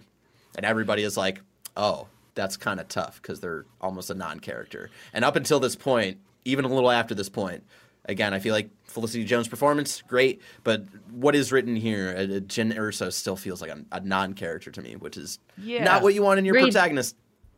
Absolutely I think I think I believe the I think I believe the motivation of it even if she's even if she's not 100% sure she's with the rebellion yet I believe it because you know obviously she sees a screaming she sees a screaming little girl who's about to be you know separated from her family and hurt by the empire and that's at least personal to her um which I like and It just I do like that didn't- they're it, did- it wasn't a moment. I don't think it was as big of a moment as I think it should have been. didn't hit as crazy. I think it hit better as a showing the differences between Jyn and Cassian, where Cassian was like, if a That's kid true. dies, a kid dies right Yeah. now because we've got bigger fish to fry. I also Yeah. in this sequence I wrote down I want Diego Luna to nod at me one day like he nodded at Jyn after watching her back. That's all else I'll add here. Yeah, that's all I want. That's all I want. Um, I do like there is a no, there is a no look blaster shot to a stormtrooper because you got to do that in this Gotta do it. you got to do it. Jyn Jyn shoots a stormtrooper in the leg there, uh, and then you know you get your um, you get your Jiang Wen as Bay's as uh, Baze Malbus comes in at the end with his just his insane heavy firepower. So sick. um, and he's like, "The Force protected me." He's like, "The Force protected me. I protected you." yeah. Also, we, we this is another scene. Alec Tudyk, uh, Alan Tudyk, uh, again, the goat deserves an award for this performance with just the line, "I'm imprisoning them in prison." This is so fucking god tier with that all good. So good. I also really love the inter the interaction between. I will say some of these relationships do work really well, and Jyn and K two works really well for yeah, me. where he's like, "Did and you the- know that wasn't me?" Yeah, she's like, yeah, of course, yeah. uh, and then at the end, of course, the partisans, two tubes, two tubes comes up and is like, "Yo." We're gonna take you. you we're we're gonna take you to Saw Gerrera. It's like great. You better take me to Saw Gerrera. He's like, She fine, said, we "Don't will you take dare! you. I'm the most special boy in the galaxy, uh, and, and then you'll down- have to answer to my dad's." whichever Any dad it them. is. um, but I do love Chirrut Imwe's like, "Are you kidding me? I'm blind." As they're putting the bag over his head. Perfect. Get get to chuckle Um, every time I see it. uh, so then uh, they're in prison, and we get the the little bit of the uh, the Baze and Chirrut thing where it's like, "Oh, he's praying for the door to open." I'm one with the force. The force is with me. yeah, and Chirrut's like, "Oh, he's just upset because he knows it's possible." Like he knows I might open this door with the force today. I don't know. Maybe today's the day I open the door with the force. Uh, uh, he also says that at one point, like Cassian's trying to physically do it. He uh, he says to Cassian, "I sent you carry a prison for wherever you go." A cool line, but again, build that more. Show me. Yeah. Don't tell me. Um, I love we see the shots of the the star destroyers leaving and like the Tie fighters like around it. It's like in so many ways this movie is just like Star Wars fantasy fulfillment of like, wouldn't it be cool if? And they're just like, yeah, it would, and they just do it. Yeah, it's really nice. Everything everything with ships in this movie. Like they were like if we're going to make a if we're going to make a war movie. Like they're all Star Wars movies, but if we're going to make a war movie, like let's make sure we know how to make all these like all of our battleships and our and our jet planes and all of our stuff that has to look cool. Let's make it look cool. Um so then we get the um we get the scene between Jyn and Saw which I do really love. I think these two actors are selling it, and I I understand the the the show don't tell. Uh, I understand that we should see more of this. There should be more flashbacks of this relationship between the two of them. But I do love the "Are we not still friends?" And it's like you, But it doesn't. know. It's not earned. Yeah. Right. I would have loved to see that like shot of 16 year old Jyn Erso getting abandoned again because the theme of this movie and the theme of who she is and why she's so like bitter for the beginning of this is that she just keeps getting abandoned. She's been mm. abandoned over and over and over again. And though I know that, I would love for you to show me that. Show me her Yeah. getting left Yeah. behind once again and being 16 and not able to understand why. Mm-hmm. And My biggest can- I- problem with this scene in particular is how rushed it feels in the scene, even. Like the fact that there's the added bonus of like, oh man, the They're about to freaking blow up. planet's exploding. Yep. It it adds this like level of like we gotta hurry, we gotta stress that I But I then feel like also we need to take a moment to hear Galen's entire thing. You know, It, it's it so almost weird. feels like it's against itself in how they're presenting it to us. That's what rubs me the, the hundred percent. You, wrong. I that Yeah. was that was another aspect that I didn't know how to word uh, correctly. And Tim, you fucking Mhm. you you nailed it. just I think. Pay, like pacing and timing of all I this as it's going Can't going help down. but wonder in a lot of these if there is more that was cut. And like, who oh yes, there was. Oh yeah, Right. Like, oh, there always is in a movie, but like, I can't help but wonder what parts, right? Because we don't know Yeah. what was Right. cut. So I have to believe that they must have flushed out, like, because of how important they've made Saw Gerrera, there had to be more about Saw Gerrera, right? Maybe there had to be. maybe. I, I mean, there was what. We only see one shot of him with like the super crazy hair, right at the very beginning. I'm pretty sure in the trailer, like you see like not a hologram shot of him with the crazy hair. Um, Yeah. So the, yeah, there had to have been more that they were like, hey, we a Star Wars movie needs to be close as to two hours as possible. We need to be in and out. Which again, Yeah. I think this is a disservice to what the premise of this kind of story is. Also, at one point, he asks uh, Jyn Erso, "What do you want?" She doesn't know, and neither do we. Yeah. I wonder why it's hard for me to connect to her. Right. I do I do think in a post in a post endgame world and in a post like all this world, I don't think they would I, I think if Rogue One came out today, they wouldn't have any problem making it two and a half, three hours if they needed to. Uh, and I think we would have gotten a little bit more out of that. Um, I do enjoy the Colonel Kurtz Marlon Brando-ish performance, like that Apocalypse Now from uh from Forest Whitaker here, where he's like, Oh, today of all days, it's a trap, isn't it? Where it's just like, oh, You're so good at it, dude. Like it's really kind of worrisome how good you we are. at used to listen in the Star Wars office. We did nothing but Saw Gerrera impressions for a long time. We I love Saw Gerrera in this movie because he's so unhinged and There's he's a so over the iconic star or kind of funny moment, Carboni, that you'll appreciate, where Kevin, who you know well, and Mm-hmm. sometimes he speaks la- or quicker than uh, his brain is moving, and all of that. uh, he was once doing his impression of Forest Whitaker in, and it was One. it was after you guys had first watched the Rogue One trailer. I think this was before Yeah. the movie was even out. And uh, instead of saying "save the rebellion, save the dream," he it sounded like he said, "Save the rebellion, save the trees." We're like, The Lorax. "Fuck?" Saw Gerrera is the Lorax. so The best friend out the there, can you That's can you great, make Saw buddy. Gerrera the as the Lorax. Lorax? I speak for the trees. okay, moving past this though, this is where we get The trees. the best shot ever of the Death Star. Oh, the dude. upside down Yes. shot with the planet as the backdrop. Are you fucking kidding me? It's so good. Beautiful. It's so good. Um, Yeah. I mean, also we we haven't talked enough about the Death Star in general with this. I love that the plot of this movie, yeah, it's stealing the, the plans or whatever. We just kind of like just take for granted the fact that the Death Star A is named the Death Star. B Mhm. is a planet destroying weapon. It is a Yeah. super weapon that shoots a big blast made of lightsaber crystals to Yeah. destroy a planet. And they're like, fuck it. We need to do a test to see, oh, it's just going to destroy the city that our protagonists are in right now. Yeah. I fucking love the plot of this There's a- goddamn movie. There's a beautiful Mako reactor thing to this whole thing, oh, isn't there? for sure. 100%. you know where it's like here are these kyber crystals they connect us to the force that guides the universe this is this is the central of like all of our spirituality It- it's what makes us who we are and these bad guys come in and they're like looks like a fucking battery to me dog Yep. and i just i love that I love the Final Fantasy good. VII of it all. Also, in, Um, in this, when we get back to the Death Star and we get like inside and they're about to test, this is where I wrote down, man, CG Tarkin is a choice. I this was CG Tarkin is a choice. I do want to say, I do love this scene between CG Tarkin, who is played by I think it's a combination. I think it's a combination of Guy Henry and Stephen Stanton. I think it's Guy Henry as physical and Stephen Stanton for voice. Mhm. Um, even though I think Guy Henry does a pretty good Peter Cushing. I think they went with Stephen Stanton because he did it in the Clone Wars. right. But Ben Mendelsohn acting against CG Tarkin in this scene, these are two.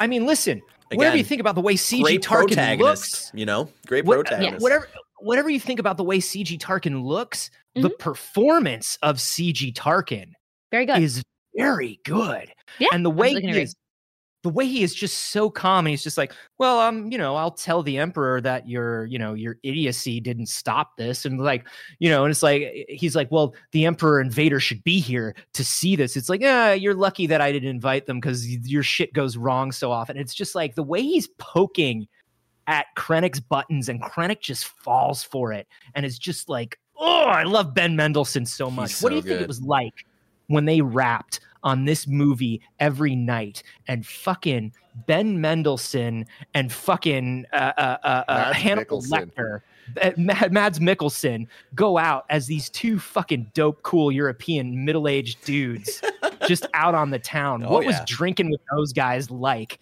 every night when Rogue One rapped? Man, Damn. I can't even imagine that. Damn, just two cool old dudes in sweaters Cool talking dudes, shit. man. Yeah. I love that. and continuing on this like uh, uh, with this whole like taking over the project when it all like succeeds in this test and stuff like that i just love that ben mendelsohn's story of a man being destroyed by the job he worked so hard for is some great commentary on the workforce in late Mm-hmm. Well, stage you're- you're- capitalism and i love it Yeah. So But also good. uh, also you get what's coming to you if you spend your life working for the wrong thing, right? Like Sure. he's not forced into the capitalist system. He is a gleeful participant in Mhm. the imperial in the uh, empirical system.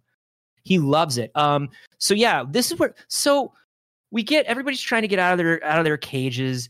Uh, they're about to like set off the Death Star, single reactor, not a big deal, just single reactor.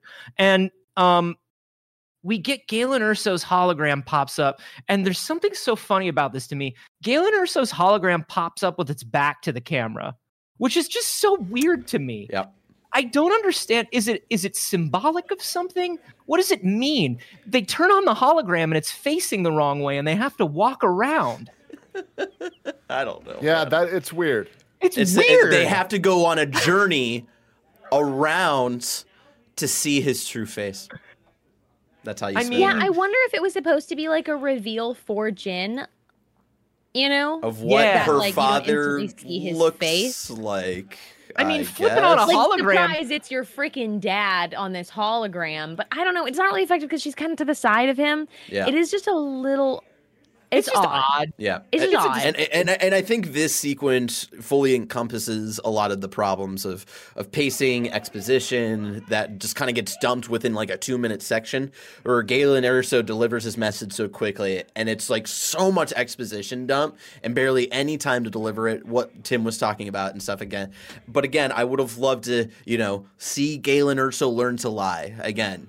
Tell me or uh, show me, don't tell me, and all this exposition dump. But I get it. Mm-hmm. We're in a two-hour Star War where there's so much stuff going on, and we got to get to the final act with all the cool Yeah. stuff that's happening visually. But Uh, Also, Yeah. uh, what? I know it's your daughter, and you're gonna have like endless love and support for your daughter, and you're gonna believe that she is the most special boy in the universe, of course. But n- like him to just be like, you can probably do this incredibly like specifically skilled task, my daughter, just because you're my kid. that's assuming Like, a lot uh, of someone you haven't so much of seen who in she's like. ended up since she was what, like six? I don't well, know. but they did leave. They did leave her with Saw Gerrera specifically because Again, they knew that he could train her and stuff. would have been sold a little bit more on that if we saw more of that, Yeah. though. You know, I will say the thing that the thing that I notice about this scene is this is where we start this whole movie, but particularly this scene is where we start something that I think has become a problem for a lot of people with Star Wars, which is The story is about filling in a hole from a line that was said once in a thing Yeah. X number of years ago. And this scene really drives it home. Like, this is fun. Like, this is a clever use of it. Why was it so easy to take out the Death Star? It Right. was so easy to take out the Death Star because, like, why didn't, you know, there have been so many jokes about what's with that vent in the Death Star? How come they can just shoot through that vent in the Death Star? yeah. Yeah. They just This left is- the convenient off button. Yeah, this is a good use of filling in those holes, I think, this I movie. agree. but this is where I think the idea of all of these stories now can just fill in these holes came from. And I think that's something that's become a little tiring for people in Star Wars. 100%. And that's why I like that they're, you know, we're we're moving towards more original stuff on the horizon because it's like tell me more news stories. It's okay that somebody flubbed a line in 1983. It's okay it's fine you know um so i will say watching a death star blast from ground level is one of the big payoffs of this film Yes, and this cool is a shit. really intense intense shot um And there's uh, yeah, like them like where he's like, I still have to make them the calculations. I'll make them for you, and they blast Mhm. off, and then like it pans to the entire explosion going from like the planet up to space. Also a dope Very cool. shot, and it looks like that's, it- it's- that's my favorite shot of the death star is the silent pan up from Jedha Mm, to the okay. death That's star hanging over it's I mean, beautiful This whole scene is incredible. Now, obviously, Saw Gerrera is like, "Hey, I'm staying behind. Uh, this now is this how is I the die." first time I'm going to agree with y'all. I don't understand Saw Gerrera in this moment. Now he does say like, "There's very little of me left. There's there's barely any of me left. There's very little of me left." Like you so know, if he was like dying and they would have had to wait to try and save him, like, don't bother. There's very little left of me, but he's just standing there, man. this is a dude who who ten hours ago was so still so dedicated to making sh- to seeing this through to the end that he hooked a Bor Gullet up to a dude's brain, and now he's like, eh, "I'm done Fuck running." it. Why?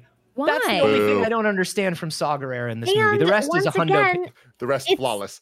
it's the first death in this movie, which will be of many to come, where we didn't emotionally care about the character. Mhm. Um, I think I really do think that Forest Whitaker's performance is very fun and it's very enjoyable to watch. I I it's it. weird, but it's like I enjoy it in the way that I enjoy Palpatine, where it's like this doesn't make any freaking sense, but like go off, King.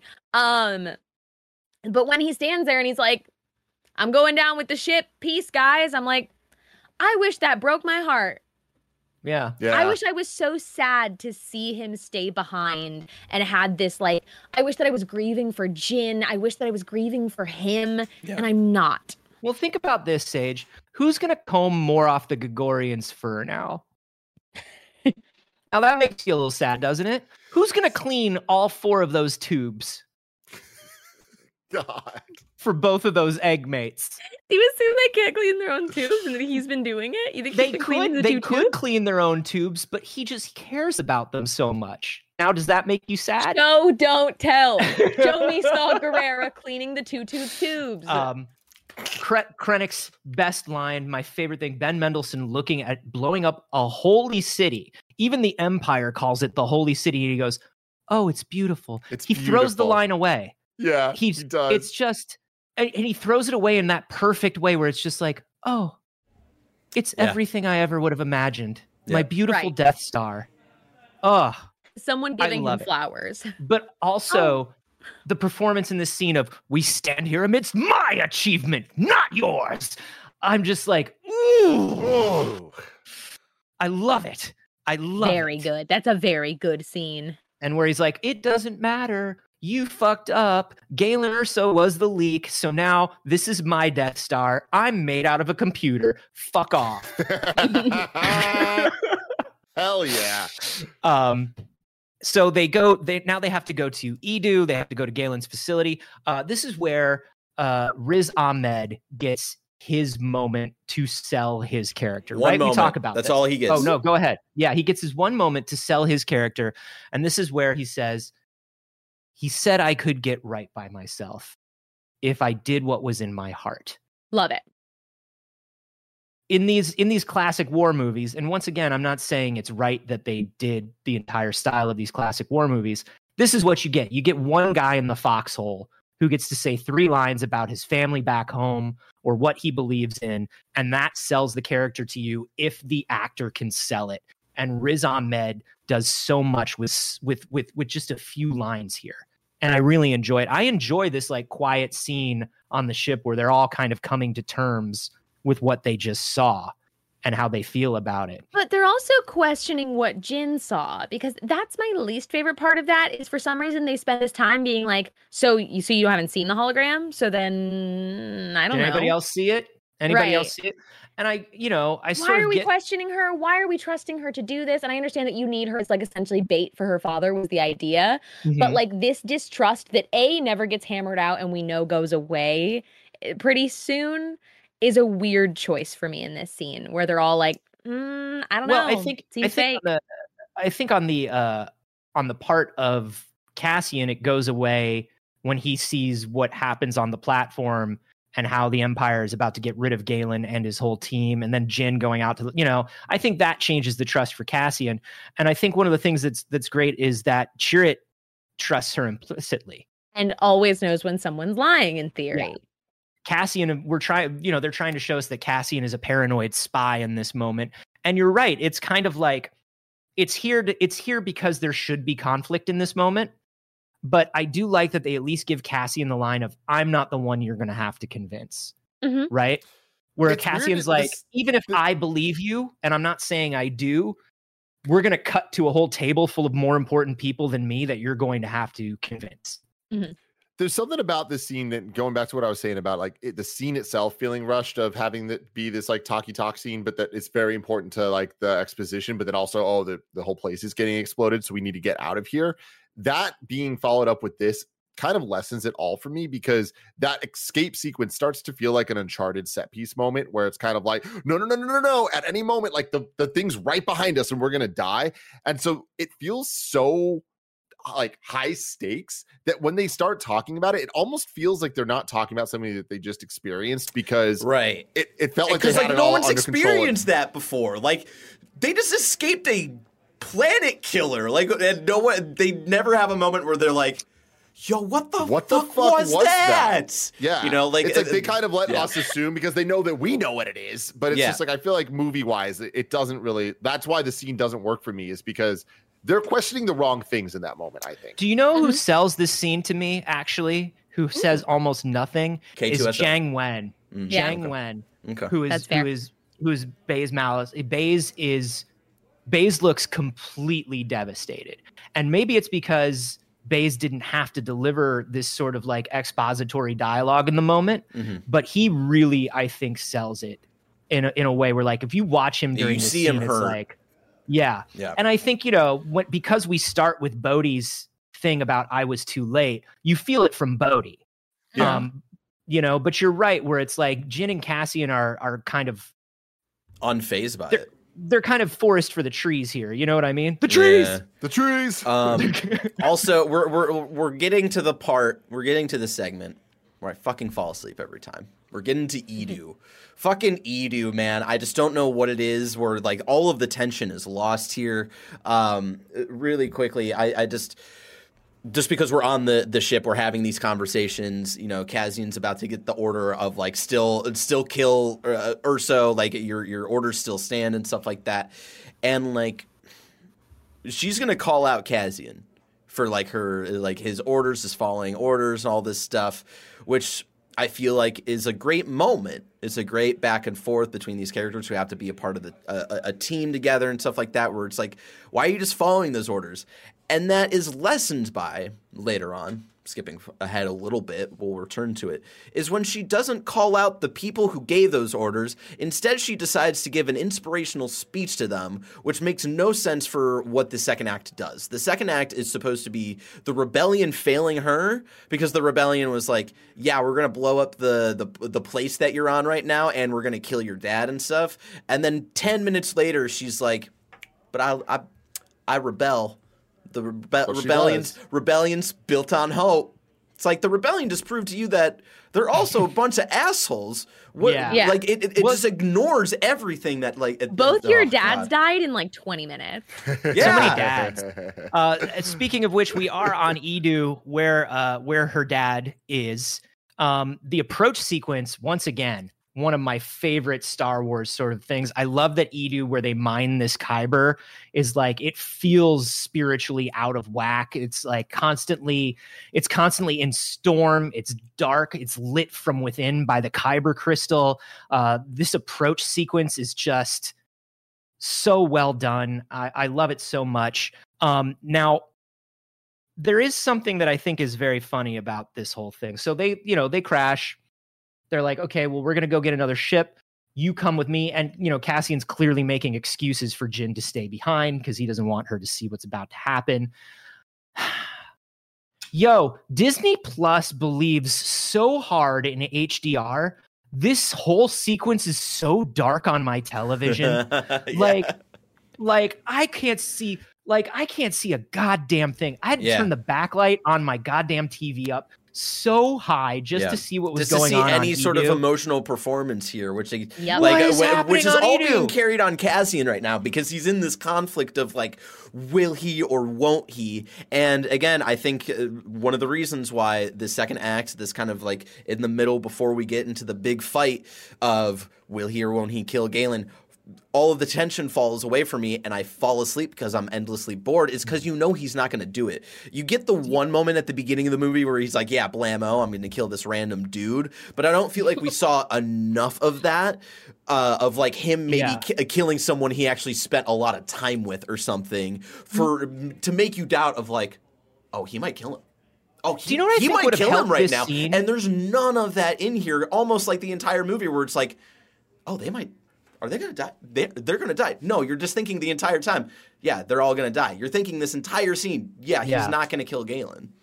do you know what i think would have helped this scene a bit would have been like and this is no this is i'm not faulting the man but i wanted a little i wanted more musical stings and cues for like the tension of pointing the the sniper rifle and the decision i wanted like a little bit more of like a you know just a little something a music Like and I al- think almost like was- the beginning of the Dark Knight, where you have like just that Yeah. string. You know, I like that. I where like he's that. just like looking and i and i want more of like okay well that shot he couldn't take because of a natural thing and this shot he couldn't take because emotionally he couldn't handle it or there was something you know what i mean and i feel like a little bit of a little bit more of like tighter editing and a little bit of like tighter musical stuff i think would have really helped in that moment I, I don't know. more tension. I Uh, agree. but i i, love the like idea it because I, I feel like the tension came more from the dynamics of play of not just the Andor stuff, but mainly the like elements of the rebellion Oh. coming in and the the what the Empire was doing and like how much Fennec didn't give a shit about what was going on.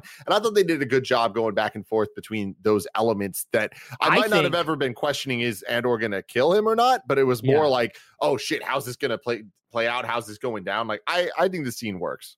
Yeah, I I think it I think a lot of it works because of the interplay between Mendelsohn and Mikkelsen fucking crushing it. That, Boys I, I out of the will give it that that tension. I like a little bit.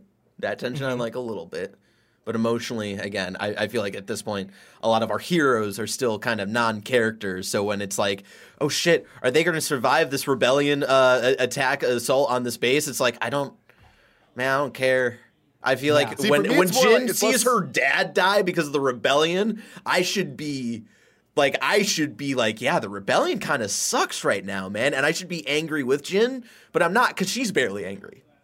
What's Hmm. happening I like seeing the That's fair. X-wings come in and like seeing them from the ground level. again? Oh, visually, yeah.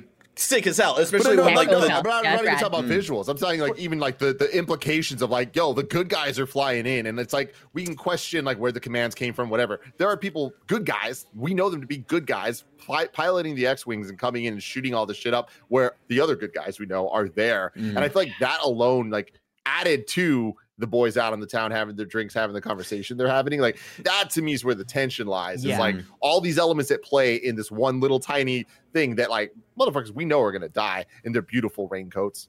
top three Yeah, Donnie they're Yen beautiful moments Columbia also sportswear.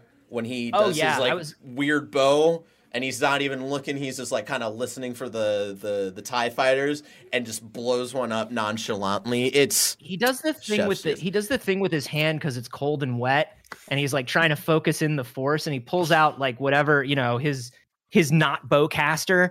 Um, he also I love his line in this where where where Baze goes or, or where he goes, does he look like a killer? And Baze goes, he's got the face of a friend. That's a good Um, line. That's a very it's good line. such a good line where where Cassian's, and then I also love where he's like, I'm going to follow Jyn because her path is clear. Yeah. Um, I love that. Everybody else, you don't know what I don't you're think doing. it but- actually is clear, but I like him saying that. Mm-hmm. Maybe maybe he knows it more than she does, but I also question Draven. Okay, so okay, Okay. so Draven, so we they're going into this area and it's like, hey, send a message to the to the rebellion, tell them to go to Scarif. I can't. We're in the middle of Imperial space. I can't send a message right now. Three minutes later, Draven goes, I haven't heard from my buddy Cassian Andor in like three minutes. Should we send the entire rebel fleet? What? This guy's a Tim if I've ever seen one. Tim with two Draven's M's. like he's got an itchy trigger figure. This guy Draven, you know what I mean? Um, so I love uh, I love that he's like tell him to hold off. Jyn's on the platform. You know, uh, they're the moment between Jyn and Krennic. There are two moments in this in this film where Jyn and Krennic nearly, or three where Jyn and Krennic nearly shoot each other, uh, and they get interrupted. And I love this one where they're about to shoot each other, and it's just like boom. it's so intense. It's so intense. Um, and I also do love that Krennic, as they're carrying him away, Krennic has one of those Star Wars moments that we see a lot recently where it's like, I have enough time to glare at you Uh-huh. and be like, mm, oh, you. I'll but not enough you. to kill you. Not enough to shoot. I can't walk s- through this fire, even though I've walked through fire before, but not right now in this moment. I'm very mad at you. okay. a weird thought about the following thing where where Jyn runs to her dad, right? And she's sitting there and he's the water on his face and she's, and the I have so much to tell you and this i- is a beautiful scene. yes. But is it funny to anyone else that the image her father now has of her is completely wrong? Like he probably is like, "Wow, she's been with the rebellion all this time. Incredible. She's been here Super fighting and she up. got my message. I've never thought and of she that did before. it. This is the girl I raised and she's really just been a petty criminal that just got to the rebellion like yesterday." Can I, hey, she came when it was important, and I think as I think as a parent, when you love that. She got kidnapped too. But also, but also, yeah, you're right.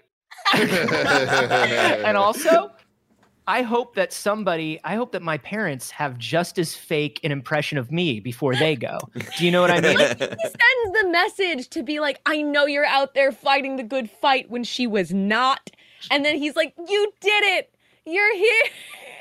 She was in prison with a Blutonian. A, a dirty Blutonian who had a coat full of parasites. Um, I do enjoy the. Uh, I do enjoy thinking about how uncomfortable it was for Mads Mikkelsen to lie with his knee bent like that. You know the way his knees bent when he's le- when he's lying on the ground. He's got like he's got like his knee bent backwards the wrong way when he's lying that always there. freaks me out because I'm really So, like, his- about like kneecaps and stuff too. That like, Yeah, mm, not a but it's not broken. It's clearly his actual leg, but he falls in sort of a ragdoll position where like his foot is up by his head and his knee is the furthest part down. And I'm just like, how long did you have to lie like that, Mads Mikkelsen? That's acting. Um they get uh they get back into the ship. Uh Bodhi lands the ship and says, Well, you know, uh K2 says, Well done, you're a rebel now. That's that's very nice. Uh and then That's cheer very it. nice. That's yeah, yeah, very no nice condolences. uh this this is a very nice sentiment i think uh Chirrut back on the ship grabs Jyn's hand because he can sense that she's about to confront cassian about this uh cassian just gaslight gatekeep girl boss here is just like, oh, you're in shock. I've seen it a hundred times before. You're crazy. I don't know anything. Now he is a spy who's trying to keep his orders secret, but at the same time, come on, my dude, we know why you were Yeah. there. Like, man, And- like, why are you making this lead character that we're supposed to root for until he dies so hateable? I don't think think Cassian's done almost anything likable this whole episode, like this eh, whole movie. But also on the side of Jyn, where it's like, oh, what I was mentioning earlier, where she is pushing back against him. You shouldn't be a dog following orders. Stormtroopers follow orders, which I love. I love that Yeah. dynamic. I love that infighting. And it's like, dog, like you're fighting a cog in the system. Maybe like you should have a word with the system. And again, when she has a word with the system, she's like, let's do an inspirational speech. And it's like, yeah, she's mad at why don't Cassian, you fight when the people who the gave rebellion, the orders, you psychopath? What is happening here, man? That is odd. Again, her character arc I- makes no goddamn sense in this fucking movie. It drives me I insane. I agree with her fighting with Cassian here because Cassian is the one that she has had no choice but to trust. There is a personal level of betrayal between her and Cassian that doesn't exist Yeah. with her in like the corporate rebellion. They've um, saved each do other's lives a couple times now. You know what yeah, I mean? so there is a trust between them, and he's been clearly keeping that. That were his orders. You know what I mean? Like he he could have told her. He could have done anything, and he didn't. Um. So I don't mind her in this, but I do mind him in his gatekeep gaslight girl boss era, um, because he never makes up for it in a way that I feel like on a personal level is cool. Well, he does get the entire squad to go with her to scare Scarif. That is a good point. yeah. You know, He does back her up. Is it for her?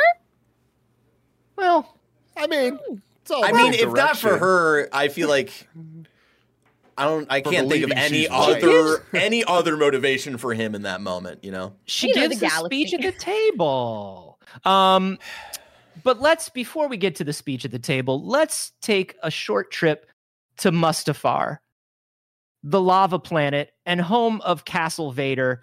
Uh, I'd like to Not discuss. to be confused for Castlevania. I'd like to. I'd like to discuss uh, Vaneé, who announces Krennic, the the weird old guy in the in the cloak, Yes. who Fun. who his backstory is he was an imperial inspector on Mustafar who was driven crazy by lava fumes and now considers himself a devoted acolyte of Darth Vader. Hell the fuck yes. And here's the thing. In He's the past, good. I thought I I disliked this scene because I felt like it Great scene. it lessened the There's one reason the, it's bad. that lessens the thing later on. Oh no, Tim, we're gonna fight about this. But I love have written in just my- I- completely on different sides yeah, of this I, movie. I, I I wrote down my notes here. Vader's palace, sick visually. This scene is dumb, fun, and I'm here for it. The shadow of Vader overshadowing shadow's. Krennic to remind you how small he is in Yes. the entirety of the Empire. When I the will entirety so far, Krennic feels like he's the big man in this entire show. I fucking love that. I like that Vader because I like this cameo in the scene because of how it ties into Krennic's uh, politics story. It makes sense. It's cheesy. It's Star Wars. It makes more sense than the the thing that we get later that I think diminishes. The protagonist and the story that's about the protagonist. Yes. And then we get Vader being a sassy bitch, which is the most Vader thing. I hope you don't choke on your aspirations. Are you kidding me? That is some classic This Darth is- Vader stuff, and it's 10 out of 10. It's perfect. This is a perfect scene. That is OG. That's original trilogy Vader right there, let's Tim. talk Come about on. no. Then let's talk about original trilogy Vader. Uh, name for me all the other times that Darth Vader makes puns.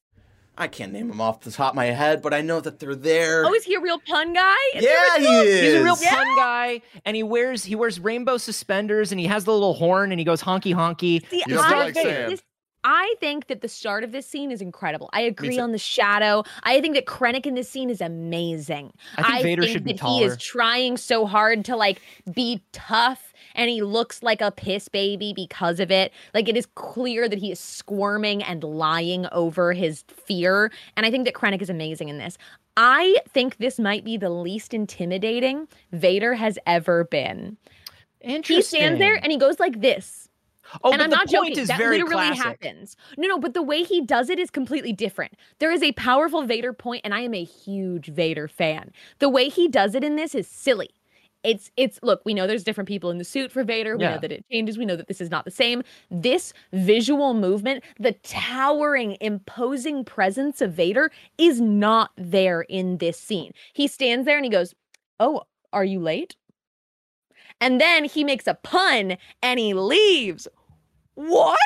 Okay, first of all, Great. I think number one, Vader should be taller in this scene. I agree. I- That's I, keep looking. I keep I think the looking at shadow makes height. up for it. I think the shot with the shadow makes up for it a little bit. The shadow. Krennic's Listen, almost as tall as him. They- You're Va- there, like, you're there. on him. you're shooting all day. You can make Vader taller. The shadow's great, but here's what I'm going to say. there. If we The can make CG is. Tarkin, we can make Vader taller. Yeah, t- Vader like tar like like Krennic should be up to Vader's chest box. Mm-hmm. chest box. Yep. And then, but he's like, he's almost looking in Vader's eyes. And that's why I think like the point to me is almost the same point he does to Leia originally. Like when he, like in, in, uh, in A New Hope, he's almost like, he's doing like the disappointed point. but Which is a little so different when it's your but he's so small. Well, it's also different when Vader is is towering over Leia and bent over almost Uh-huh. and pointing down. Whereas like Krennic's like, I don't know, Krennic was wearing his tall shoes that day. And because he was like, I'm gonna have a meeting with Lord Vader. And so I'm gonna look Lord Vader right in the eye. I don't know what happened there. I will say this. I like this Vader scene better than the end Vader scene Interesting. because this is a Vader character scene that is integrated into this story. And it fits with the actual plot, unlike the second Vader scene. Whereas the Vader scene in, at the end was clearly it felt like an addition to me. We'll talk It's about it. We'll talk about it. We'll talk about it when Yeah. we get there. The point I'm Um, rewatching it as we do this, it's because the Vader point is this powerful, like strong armed point down at Leia Because he's when tall. he's doing it. And I'm watching it right now as we speak. I have this pulled up. Yeah. He's going like this. Yeah, he's doing gun. He's doing gun. he's fingers. doing he's got he's got like a little flick in the wrist that's like so Again, silly. he's sassy. So He's it's just sassy. like, why is Vader sassy? What? 'Cause he's always Anakin been. wasn't sassy. Vader is not sassy. Sage just had to point it out. Oh, You know, another another classic Vader move. Tim Gettys just did it, everybody. Yeah, yeah. No, real Uh, talk, You got puns like this scene. Vader. I think it's great. The only thing that I'm like, do I love it or hate it is the choke on your aspirations line. Yeah. And it's the type of thing that makes me go, ha! But I don't know that's a good thing or bad thing. You know, I don't know that Darth Vader should ever be making me fun. do that. no, I for think- sure. I think Vader's allowed to have a little fun with this guy. I don't know. Yeah. Um, It's, I don't he's mind usually, it as like much. he's usually like this, maybe not to the extent of the choke on your aspirations, but to imperial officers. It's like the the Gordon Ramsay where he's very caring Yeah. to uh, you know the kids, but then when it's like Hell's Kitchen and it's these people who say they're the best of the best and he's a complete asshole, like that's who he is to his imperial officers Yeah. where he's like Y'all are supposed to be a fucking part of the empire, but I see you guys failing over and over again. I'm gonna kill y'all left and right in uh, Empire Strikes say Back, this. You know? Vader Here's looks what I'll Krennic say. and goes, "What are you? An idiot sandwich." yes. I'll, Yes. s- I- I'll say this: the only part that I thought was weird was that he moonwalks out after he delivers the line. I thought that was strange. Like he's so proud of himself that he moonwalks out. I thought that was strange, and they didn't need to leave it in. Meanwhile, uh, back at, on uh, back on uh, Yavin Four, we are uh, the rebel. The Rebellion Council just cannot agree on anything right now. Are we at war? Do we want to be at war? We better not be at war. Is Jyn lying? Let the girl speak. Does this really exist? And if it What does exist, what do we do about let the girl speak. Listen. And if they if they do have what they're proposing, do they fight it? What is their course of action? And Jyn uh Jyn tells him we got to do it. We got to do it. Send your best soldiers to Scarif. Rebellions are built on hope. We got to do this. And Mon Mothma's like, "Baby, you know I want to do this." Mon Mothma's like, "Baby, you know all I've wanted to do for, for fucking 30 years is fucking blow this shit up." Are we doing this or are we not doing this? Not Uh, doing this. the rebellion just killed her dad. They doubt her and her validity, and she's suddenly this beaming light to try to inspire them. My note I have Yeah, written uh, here, I get where they wanted to go with her story, but it's so cram uh, cram packed in a two hour movie with so many other moving parts that her character arc uh, feels rushed. Instead of a gradual reawakening into the person she's meant to be, she goes from her closed off character to her leadership one so quickly it feels like a 180 and is unearned. This is how I felt since honestly the first time I saw the movie, and I still Great. feel it to this day. And again, Yeah. I think it would have been better if it was a Disney Plus series, but again, I get it. Disney Plus wasn't around back then. even even a line or two in this soliloquy that that said something like i have you know i have less reason to believe in you than anybody but i know how important this is you know what i mean something along those lines that could have gone a in long that way. soliloquy i think would have gone a long way but uh unfortunately they don't they don't like her they don't like her soliloquy any more than y'all do and they say get fucked um Yeah. and so she walks away to get fucked um and, this is also uh, uh, taken this as well. I will say, I will say, out of this whole scene, do you know who I love?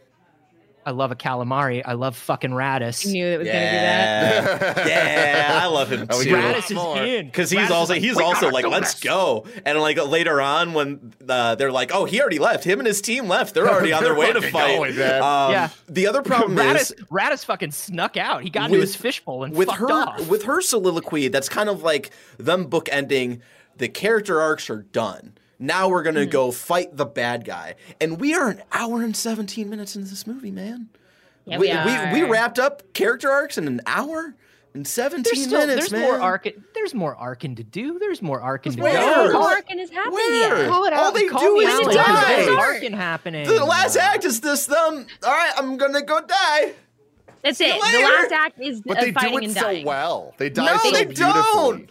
No, One of them do. dies They from an explosion, and then um, 30 seconds later, a guy looks over and he's like, "Oh man, my friend probably died in that explosion. Oh, I died in an explosion. It's repetitive. It's lame. The one I cared about most was K2SO war. because It's again, war, baby. Alan War. Tudyk, goat, absolutely goaded. All right, Uh, also calm down. in We're not even there. We're not there yet. We're not there yet. Calm down. More telling, uh, not showing with this final Cassian speech before they leave the base. Sorry, go ahead. Right. So first of all, uh, first of all, shout out to the uh, call over the intercom for General Syndulla. Uh, the rebels are on the premises. The ghost is in multiple shots in this film. Was Uh, uh, and Chopper was supposed to be in this. Chopper right? is here. Oh, no, he- and I I know that always Chop- miss I know I that al- Chopper's in it. Do you know why I know? They used our Chopper. They used the Star Wars show Chopper. Yeah. because there was no there was no so live cool. action chopper so they were like you So built one sick. right um so shout out to um shout out to mike michael mcmasters and mike senna who built the live action chopper for us Mike and then Mike. we lent it to disney studios you're welcome disney studios Hell yeah. And now we must talk about my least favorite Star Wars trope, which is Star Wars being real bad at explaining how they got their name. We have, oh, you're alone, Solo, Han Solo. We have I'm i Rey. like that moment Rey Star Wars. We have all of these occasions like in which moment. this happens. I hate it every single time. And this What's one your is, call the name? number, Sage? It's Rogue. Rogue, Rogue. One. There is no Rogue, Rogue One. and it's and it's so weird there is too. now. And- Okay. but but there is still isn't. Even at the, I'm pretty sure Anthony, you'll, uh, at the beginning of episode four, there is no Rogue Squadron. Luke is part of Red Squadron, bro, and I don't Yep. think they call for Rogue Squadron. Rogue Squadron isn't a thing until Empire. I'm pretty sure because that's Luke leading Rogue Squadron. Look, if you okay, so here's the thing: if if you're It's part lame. of Rogue One, and you all and the entire squadron dies, you're probably not going to line up to be part of Rogue Squadron. It probably took a couple years before people were like, "Okay, That let's a call our cool one. squadron Rogue Squadron to honor the people who fell." You don't want the day after all of Rogue Squadron dies. You don't want to be like, "Hey, congratulations, you're promoted to the That's head of fair. Rogue It's Squadron." still a lame Hop on moment though. Titanic too. Oh, thank you. Titanic 2, put me on. I just why is that how they got their name? Why is it 'cause it's always not? the same cadence of uh-oh, I don't have an answer for this. You've asked me a question that has put me on the spot and I go, "Uh, here's half of it." And then the other half. See, my Well, thing is, I, okay, I'm with you I that I, will don't say- think it's no, no, great. no, I This will doesn't say- bother me in a way the other two I think are actually bad choices. Okay, listen. Yeah. Rey Skywalker, I'm still trying Terrible. to wrap my head around. I don't, I don't, I don't. Unearned. But Han Solo being like, I'm alone, and then somebody at immigration and and signing up for the military goes, Great, so your name's Solo. Um, my one of my least favorite choices in Star Wars history. I Period. actually really Period. I actually Hard really stop. love it. I I don't. really love I'm, it I'm in. I'm somewhere in the middle. I get what they were going for. It. I still think the cadence and delivery of it wasn't great. One of the the, reason I love read. it is I know specifically that the Kasdans wrote it as like a metaphor for people after World War II coming in through immigration and just having their names changed, having their like names given to them, being like, congratulations, you're part of the army. Congratulations, you live in America now. This is your name because we don't care. Yeah. Here's your gun. Go fight.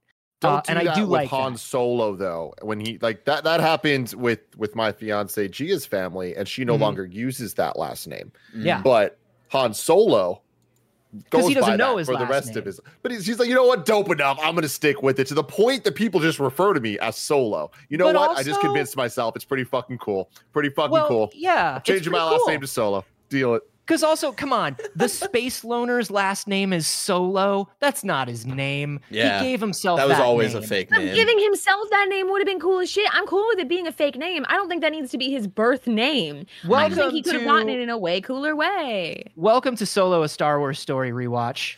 One Um, no. I can't. I can't do that conversation on top of this one. All I'll say is when they they they leave, I I forget why I wrote this down, and it's a very important note. Uh, Jimmy Smits is so good. I forget Jimmy where Smits it is so good. He's so good. I think it's the moment where he's like, "Oh, I'm gonna," uh, or maybe it's maybe it's. I would later. trust her with my life. Yes. I would trust her with my life. Yes. It's my freaking daughter, and she's the most capable person in the entire galaxy. Love that. Wonderful, fantastic. I wrote that down as one of my favorite moments. I love Um, Bail Organa, and I think Bail Organa is precious and perfect. Just more Bail Organa at all times.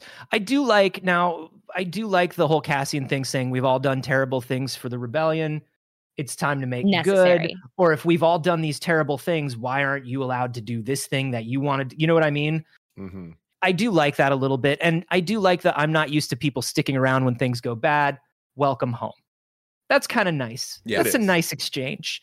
Um, so let's talk about Scarif, the number one vacation destination in the galaxy. One of the most unique live action planets we've seen, and I, I adore it. I, I think it's just Literally- visually dope. It's a Mario Kart track, and they're like, "Fuck it, we're doing it," and I it's appreciate that they Koopa did. Beach. Yep. It's beautiful.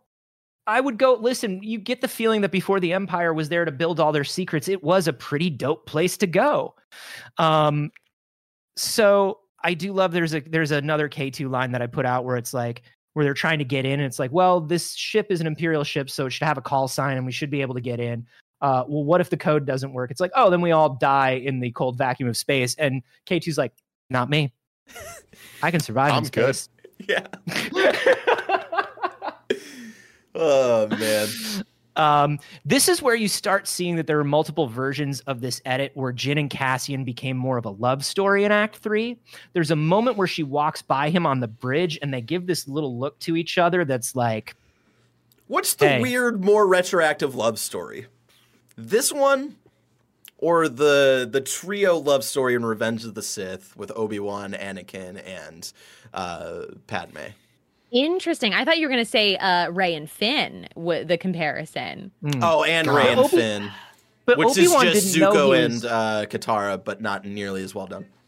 but Obi-Wan didn't know he was in that. Like that was like Obi-Wan wasn't like Yeah. Obi-Wan wasn't there. Yeah. Like I don't know. I think Obi Wan was maybe the only one there. I we'll get into that another time. Uh, I agree that this is weird. Um, I understand that moment on the beach where it feels kind of romantic, and we'll get to that later. But at this time, I'm just like, why now? In the Yeah. moment you're about to die, everything becomes romantic. I'll kiss whoever's around me if I'm about to die, 100%. sure. But, But at I- this moment, this little like, Yeah, uh oh, am I in love with you? But Yeah. the thing that Unearned. because they cut any romantic stuff that did or would happen out, you do get a vibe between the two of them. Like it could be romantic, but it could also be like, we're just two hey, we're people going we, to our death. we trust each other. yeah, We trust each other now, and we're doing this. We're both on board. We're in this shit. Mhm. and, Um, and, There's no turning back. And again, in, in this moment, this is where I wrote down my note of like all of them, not just uh, Jyn and Cassian. The rest of them, you feel it where it's like they they have a good idea that they're going to their death here. Uh, you know, she gives the speech of make ten feel like hundred, which is absolutely absurd. Uh, I, I think the other reason on a character level it doesn't work for me is that again, like I said earlier, you're constantly have on your mind that these people are going to die. Even in the scene, they know that they're uh, they're going into their death. It's always looming, and you don't get enough time to fall in love with anybody with the characters to forget about that. And like I said earlier, uh, I, I, think maybe before the show or at the beginning of the show, yeah. Star Wars Rogue One is Halo Reach. And the reason okay. Halo Reach works so well is because that is uh-huh. a nine hour game where you yeah. spend a good six and a half hours before mm. any character dies. And the first character on your team that dies comes out of nowhere. Right. They're sniped so nonchalantly, and then you're rudely waking up to these characters that you fell in love with for the first two thirds yeah. of the, the story that, like, oh right, they no, have to die. yeah, no, that's interesting. Yeah. I completely disagree. Um, so, so uh, fight, fight, fight, fight, fight. Here we are uh, during the big fight uh, after the big speech. Um, I do like "Good luck, little sister" is a is a is a line that always sticks out to me here from Baze to Jyn. Um, I don't know why. I don't know how because they didn't earn that relationship. Yeah. Yeah. Like all the it, others, they didn't earn that, and they tried to put in one that was like, "We're family," and it's like, since when? There's a lot We've of known each other for like seven hours. Single, like siblings, a, and like it could be seven hours if we've seen them d- uh, develop that dynamic real quick. They yeah. barely interacted. There's a lot of stuff that that that y'all don't that y'all don't like about these about these relationships that I'm that I kind of let pass. But there's something about that line where I'm where I'm with you, where I'm like that line, the little sister, because it never comes up before. Little sister is a that's a big that's a big term to give to somebody in a moment. If he um, had said friend, that already would have been a big swing because it's the first time you're acknowledging that I view you as a friend. And I think mm-hmm. it would have had an impact that was cool. It would be like, I want you to know in this moment that I am your friend and that communicates a level of trust and that I am here for you and that I care about you. Um, but it's still new. Like, now, what if I told you friends is news? What if I told you in the first draft he calls her Sugar Bear? Are you no. fucking kidding me? No. Is that real? No. No, it's not real. No, it's not oh. real. I was so stressed. I believed you. I Dude, trusted that's you. something that I would have seen, man. Truck, and then all of a sudden, no integrity. so mad. Because I was after I've gotten that script. Woman walks in tits. Sugar man. oh, I love it. I love you so much. What? This is your dad. So, so they're heading into the uh, so they're heading into the base now. Uh, Jyn and uh, Jyn and Cassian are in their cool Imperial uniforms. There's something that's always just so cool. Yes. There's something so cool about a rebel in an Imperial uniform like imperial uniforms i think look good on everybody but when you know it's not a bad guy wearing it and you're it's like so wink wink nudge Again, nudge Y'all like, and another premise of this movie was the kind of like espionage we're infiltrating and we barely get any of it. I wanted more man. Like the yeah. even them just sneaking into the base i wish we could have like stayed in those moments a little more. I think somewhere in here too we get another chef's kiss uh, shot of Krennic because he's also coming. He's also coming to Scarif to find out about these uh, Galen Erso leaks. His ship flying through the kind of like wing of the Star oh, Destroyer oh, yeah. is yes. so dope and like kind of gives like the urgency and like I don't give a shit how closely I fly to another ship. Like I'm more important. I'm the most important. And also seeing the the force field entrance, which I feel like is something that up until now in live action Star Wars like media we had not really seen, and I, I yeah. just love that whole concept and it kind of being the centerpiece for the dogfighting later on. It's so the shield good. gate is the shield gate is a very very clever device to to to use story device and also just a clever device if you need to protect a planet. So we have um we have everybody on here. Uh, one of the things that I like is that K2 has a different walk cycle and cadence than the other Imperial droids when you see another Imperial droid walk by, he yeah. looks like a robot, but K2 walks like a person. Um, so they have this. Uh, there's a little thing that I want to shout out. There are some stormtroopers that are talking about stuff as they're setting up the charges, and they say the T-15s have been marked obsolete. It's about time. This is something that is a joke between everybody in the loop group that plays stormtroopers. Particularly happens a lot between David Collins and Sam Witwer when they play stormtroopers. And they always talk about the T 15, the T 16. I hear the T 17s are coming out. And it's just this dumb joke that they do in every movie because they've always done it. It's from the original trilogy, like somebody says it. But now they do it in every movie and they make sure they increment the number correctly according to where you are in the timeline. That's and great. they just do it off the cuff and it's just a fun little thing. Yeah. Um, so director what brings you to Scarif, you know, I'm going to find everything that Galen Erso did. Uh, then we have like we need a map. Uh, and I love that droids hacking things, which is called slicing in the Star Wars universe. They don't hack, they slice. So cool. Um, I like that it looks like the lockpicking mini game from something Bethesda would make Oh my every God. time. A hundred Yeah. percent. Yeah. Yeah. It's always nailed like it. that's how they get data, and I love it. I love how Um, much shit in Star Wars is just because, well, that's how it was before. It's like R2 little droid thing did the little thing. That's how droids communicate with other machines now. It's like, all right, cool. And it looks cool, and why would we change it? Exactly. Yeah. It looks exactly. cool. It's the same thing Um, with the Jedi's. It's like, oh, they wear the robes. Why? Well, they wore them on Tatooine in episode four, so I guess they all wear robes. It's like, yeah, sure. This is how that works. shouldn't. Well, that shouldn't. But um. so uh, the distraction charges are blown as Krennic is telling everybody that he wants all of the all of the logs that Galen Erso ever said ever in the history of ever. Mhm. Um, And, I love this the panning shot, right? And you get like the it's behind his back, and you see him kind of like slowly react to each explosion going off. And again, this is specifically where I wrote my note of like I would have loved to have a series to see more of his career built up. So this moment where he's like, I've had my plans taken away from me. Daddy Vader is like on the edge with me. All of this, like this is my last time to like fix something, and it's the Mhm. rugs pulled out from under him. I would have, I would have, I think this moment would have hit a little bit more if we had spent a little bit more time with it. But I still, in its own right, I think it's still a great. the way he reacts and the way he yells at everybody immediately, it's it's a really cool moment. Mendelsohn plays it beautifully. Um, I love it. We we cut to Tarkin, and it's it's really funny because you see even behind the cold CGIs of Tarkin, you see that he's like he's willing to let Scarif and Krennic go down. Yeah. he's willing to lose. You can tell that he's kind of willing to lose Scarif uh, Yeah. because he's, like, oh, that's where all the secrets are too, right? Yeah. He's Fucking like, blow "Hmm, those up. well, let's get rid of those secrets. Let's get rid of this guy that's a pain in my ass, and uh, let's see what happens from there. I don't know. I'm made of computers. Uh, now, when they find out that the like the Imperial ship is gone and that uh, Raddus is gone and everybody's gone, they cut to a really lovely shot of Mon Mothma smiling that I really enjoy like when it's like, well, we gotta we gotta scramble the fleet to join them on Scarif. We have no choice now. And Mon Mothma's like, yes, Yes. begun this Star War has. It's great. Uh, She's great. so I can't wait really- for us to get more of her. I know. oh, she's so good. We also get our R two and three PO uh, compulsory uh, appearance, which I enjoy. Yes. Um, when they break into the Imperial Records Chamber, I love the 2001 A Space Odyssey Stanley Kubrick fucking clean mid-century fucking there's no reason for the visual metaphor of this for data but I love it. Everything about this is not like it's this giant tower core of data, right? And in order to retrieve the drive and the files that you want, you don't just tell it like, "Hey man, get me this drive." You have to grab this like UFO grabber it's the game crane of game. handle.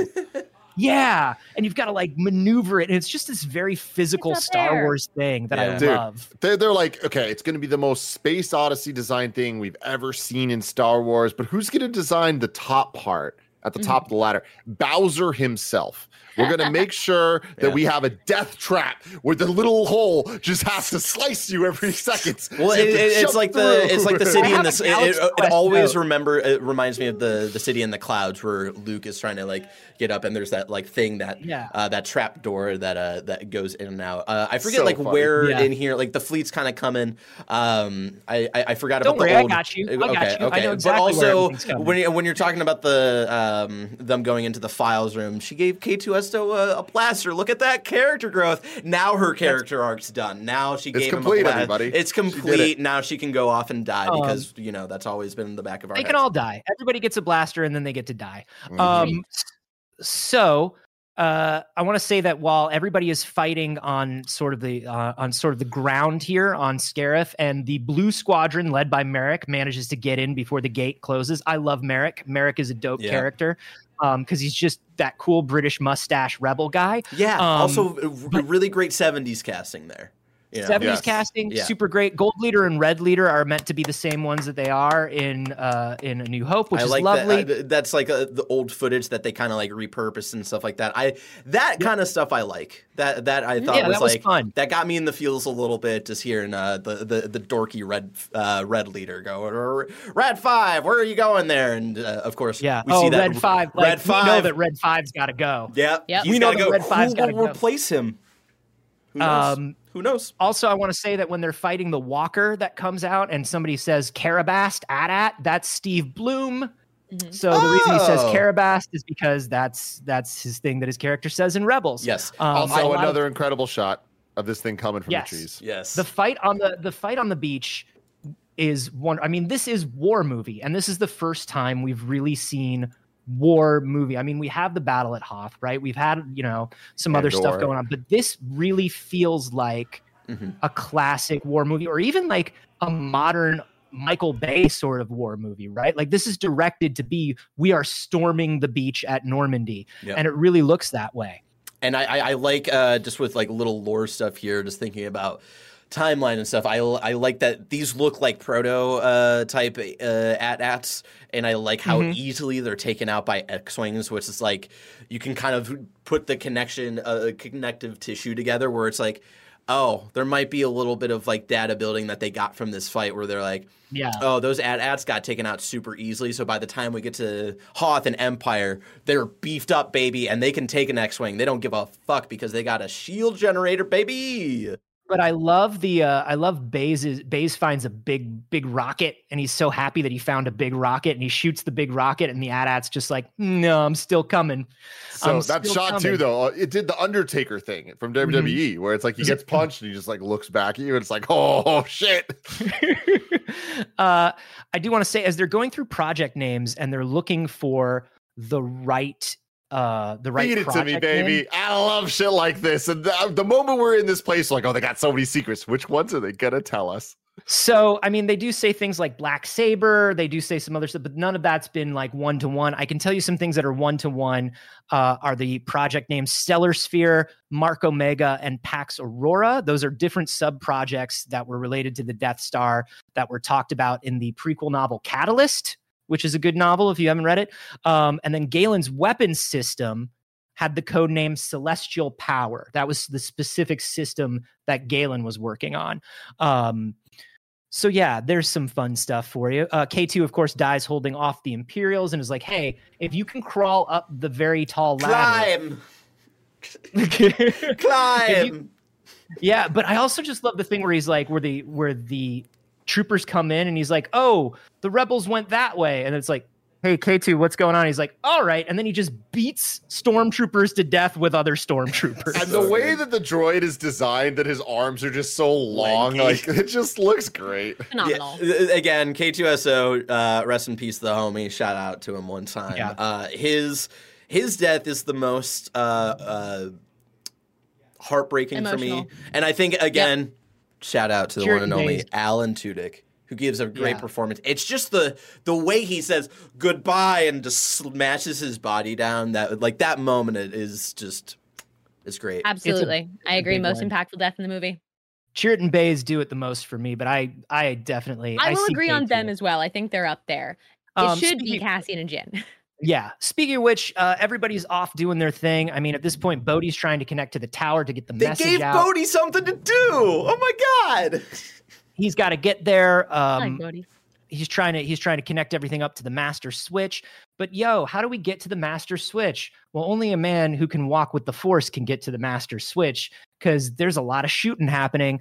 Uh, the force is with me, and I am one with the force. Uh, Chirrut Imwe walks out Fucking get it, dude.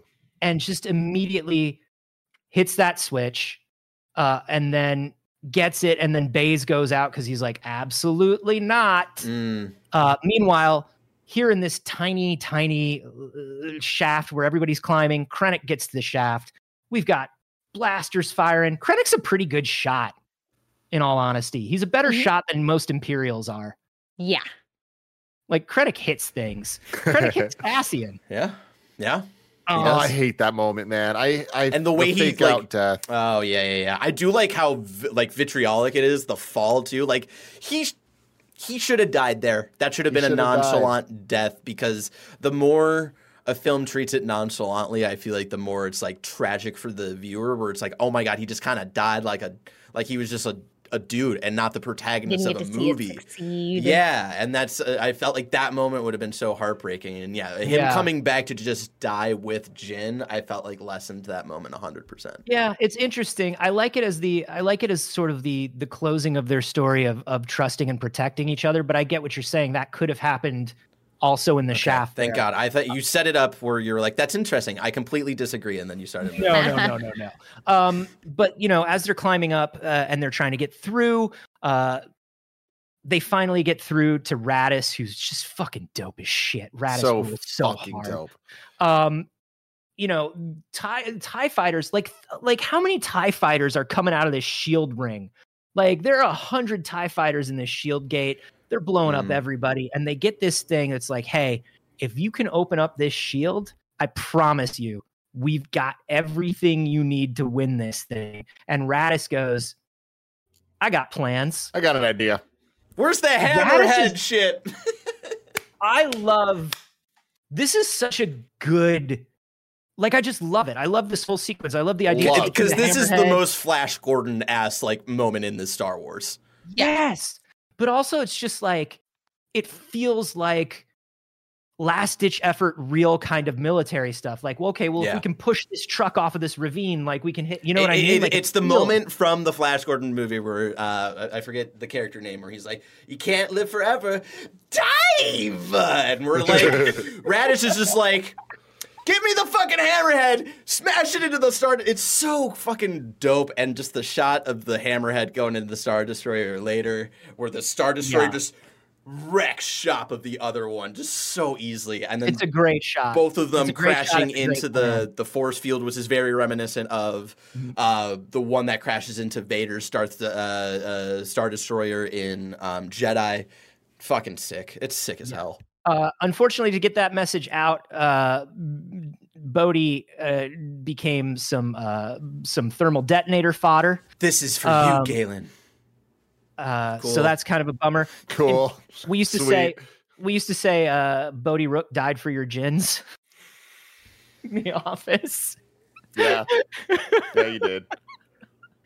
Um, very good. Thank you. Uh, so I also love here that as they are, uh, you know, we talked about the Galaxy Quest scene where Jyn's got to get through like the the fucking chomper bits. Um, I also just love Imperial and Star Wars UI, and I want to talk about how when you plug this big data cartridge in, there's a little there's a little door that closes, and then there's like it's not just like from zero to 100 on a single bar. It's Star Wars. It's chunks of 15 different bars of data that are moving at different speeds. And I just, because why not? Why not just make things look cool?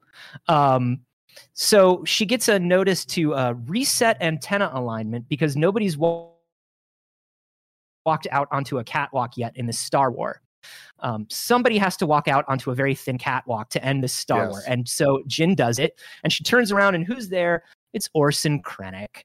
Um, and they have a very good back and forth. Who are you? He does oh, the you Thanos, who like he did this before Thanos does, where he's like, "I don't even know who you are." Yeah. Yeah. Like, who even are you causing me all this trouble? I, Trouble. I, It's like, I, oh, don't- you know I honestly love this moment because like he It's a great. He he sees his career and uh, his livelihood in the in the system fall apart, and the entire time he's just kind of Yeah. like Oh. he's he's thought of it as like random happenstance of like oh my god these weird little bugs that are like keep coming after me, but then to like actually have it face to face where Yeah, you know, she his gets to tell him blustering that. is his blustering is amazing. All I've lost is time. The Yeah. shield, like like the shield is closed. You haven't transmitted anything. All I've lost is time. You're gonna die along with this rebellion, and then there's Cassian. Um, There he is. uh, and There he the is. uh, there he is, and He's there.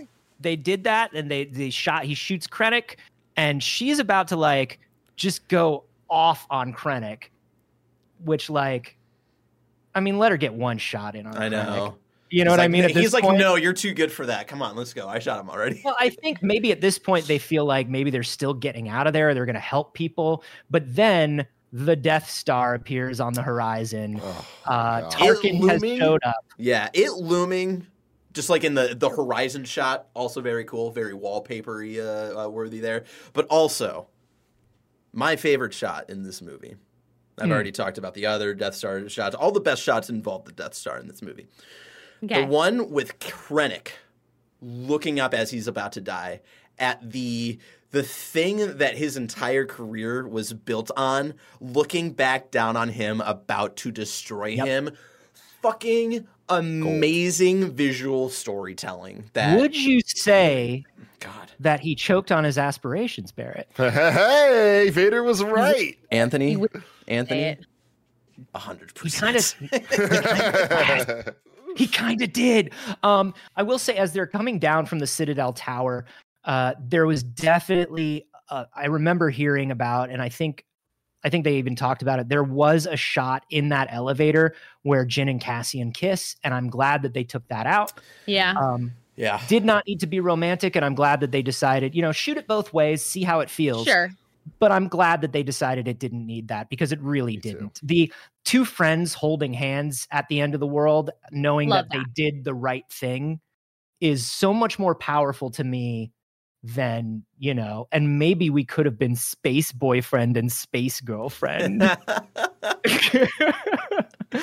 um, and then, of course, we get Raddus, who is just like, man, I can't believe they pulled it off. May the force those be with crazy, you, Rogue those One. crazy kids down there. Rest in Yeah, peace, Rogue One. Rogue One. You were a real one. Rat us out. Um, I just want to the, the shot where they're all like, "All right, we did the damn thing. Let's get the fuck out of here." My note here is, I'm more sad about the rebel ship that crashed into Vader's ship than I am about the crew dying. There's hope that they can actually get away, and it's ripped away from us. It cra- where they're about to go into hyperspace, and it just crashes into Vader's like it's nothing. Oh, that I yeah. think is more tragic storytelling about a group of people you don't even fucking know who's on that ship, and I'm I like, like that. Even Oh. less character development. I do like Oh. that because like Vader shows up and they're like prepare for hyperspace and they're just like okay we're prepared. Oh no, Yeah. we just oh, oh dear. that's how you you do about- that. That's it's You see about so like thirty percent of that fleet goes out before they get to jump, Oh, yeah. which is, is amazing. And then we get to the sequence that I think the majority of people say is their favorite part of this movie. I think most people will tell you that this is the scene that really sells Rogue One for them, and it's what they what they went to the theater for. Um, which no shade, because I think this is the first time in live action we see Vader the way he appears in our minds. Because when you think about original trilogy and fight choreography and stuff, it was very simplistic fight choreography. We also didn't have the uh, the extent of the force powers that we had, you know, with the prequels and the sequels and the cartoons. There is something really amazing about seeing Vader wreck shop in a way that he always did in my head when I was a kid. If this was a scene in and of by itself, or in a different movie that made more sense for Mhm. Vader to be there, like even even like not talking about its relation to the rest of the movie. This is one. Of, this is the coolest scene in all of Star Wars. It's so frightening. It's it- it- like the the power of just his lightsaber turning on in the dark, showing him and his like his entire just scary entity is so powerful and just like the nonchalant where you see the background where he's got the guy force held up to the ceiling just slashes him while he's still walking away it is I've got so fucking good but here's my note I- No, wait, Here's- wait, wait. Mm. I've got I've got those background lights on my TV, that's cool and the first thing I watched with those background lights on Yes. my TV was Sage. Sage, I think you were there that day. I was. you? That's so we cool like I, I, I haven't done that. I haven't. Stage. I didn't have my Come over. backlight TV, uh, my my uh, lights on for Rogue One. I should go back and watch Oh that no! scene. I was like, Hue, Hue put out stats that this is the most watched Hue sync That's really? so awesome. that there That's is. so funny. That makes That's- sense. to, Like swing Yeah. the light, lightsaber Yeah, up, I- like that's unmatched. and I Um, do love that he fights. He fights like original trilogy Vader fights. It's one hand. It's heavy slashes. There's none of the like acrobatic stuff. He's just very much like, I'm going to pull this, I'm going to throw this, I'm going to Mhm. slice you in half. You have a little thing that I want. You better give it to me because I'm coming. Yeah. I'm coming for it. Yeah. All your stupid helmets, I'm coming. But here's my problem. What's here's your my problem? problem. The end quickly shifts and moves on from the tragic end of these characters. What this movie was supposed to be about was the this Yes. group of characters that come together, you fall in love with, and this is no. I've said this before. No shade, and I, you know, a lot of people worked on this movie. There were a lot of rewrites, there were a lot of uh, cuts, a lot of re-edits and stuff like that, a lot of reshoots. So I don't know like what the original intentions were for the ending of the scene. And you know, I'm a big dumb idiot who's never written a Star Wars before, so you have that. But my takeaway from this, if you felt confident enough with how you left your main characters at the end of a movie that's about these characters, you wouldn't you. quickly shift to a scene that diminishes the end of those characters. Mhm. They and I, I, I and I get the powerful. I, I get Yeah. the the the uh, powerful hype that Darth Vader brings, and them transitioning into Episode Four. But there's a way to do that without leaving the emotional turmoil that you just left again like halo reach where you get kind of the tease of the beginning of halo 1 and you're like holy shit that's cool. But now i'm so sad because of everything we just lost. So, whereas i, I feel like the, the way that they quickly transition to Yeah. this it's just like it's diminishing and i think it doesn't respect the characters. Let me ask you this. Is there a world do you think where uh, data gets transmitted stuff gets sent. We see most we see most of the crew we see most of the crew die. We see that the death star's coming up. We see vader. Mhm. okay? We see the death star begin the laser. We see vader go after the plans lose the plans. Then we see Jyn and cassian.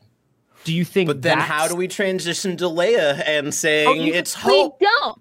We don't. Because we know she gets it.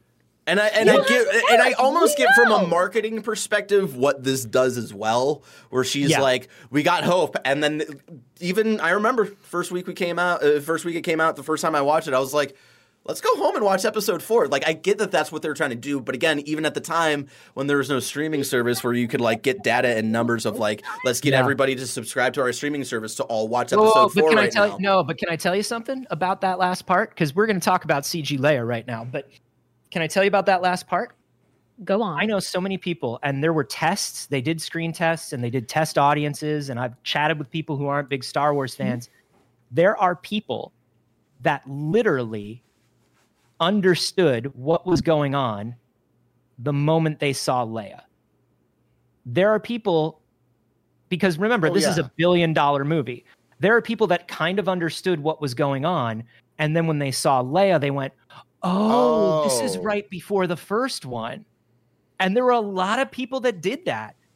And that that ending with Leia is not just, you know, hey, this is cool because like Leia's fucking cool.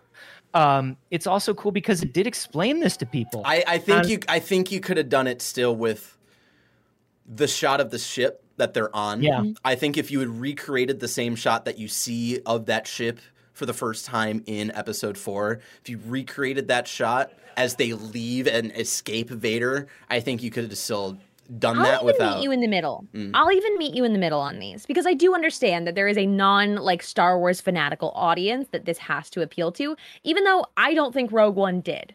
I think Rogue Hmm. One was really for the Star Wars boys, and I don't see a lot of people that are just like, yeah, I see Star Wars movies when they're around, and my friends are seeing Star Wars movies, being like, hell yeah, Rogue One. But that's Yeah. besides the point. I'll meet you in the middle, and I'm gonna say, just don't have her turn around. Just Yeah. don't show her face. Just don't show her face. Have her receive it, see the hood, see the edges of the buns sticking out a little bit, hear the voice, and have her Okay, take the plan. but Sage, what if we doubled down and brought back CG Leia for a Uh-huh. little movie we like to call Rise uh, Rise of Rey Skywalker? just show me, just give me a close up on that mouth. Because that's again the part where they've gotten the weirdest, and I don't know what it is with what Star Wars. What that CG mouths, mouth do?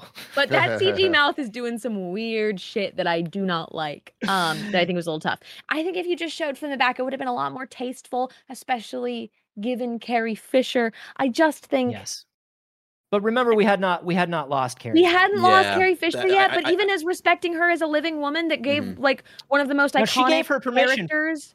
They had to give her. She had to give her permission. That's not what I'm saying. I'm Yeah. saying respect to the character that she built and the person that Oh, she is. It's not about permissions. It's not about her estate, and it's not about her being living. It's Mm-hmm. I don't think that that is respectful to the iconic character that she made.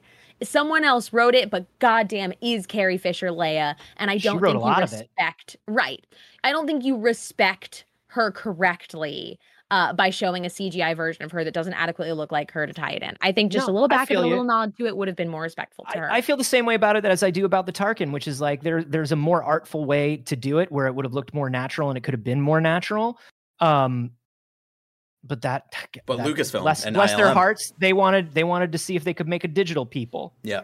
Bless their I hearts. I love it. and- To me, the the Vader scene really Vader scene on makes this movie so much better to me because to me, this movie is about the promise of leading right into the beginning of A New Hope, and I think that they do that so well with this. I wish they didn't hang on her as long as they do. I'm with Sage. Even not seeing her face, I think would have went a long way. I like seeing her in general. Her lines about hope and all that. Even the line itself, I don't think bad. I think it's the her saying Mm-hmm. hope as if it means something and it's like a quotable line and like the camera lingering on her. Don't like that. But get seeing Vader be actually scary and all that, I think is great because it backs up to me. This movie is not about the characters; it is more about the plot. I think it succeeds in that plot. And I think the Vader stuff is super awesome of getting us from the Death Star, the plans of okay, cool. The rebels have the the stuff now; they know what their mission is, and that's where we see a New Hope take That's off. so antithetical to Star Wars. can There, I- like that's so.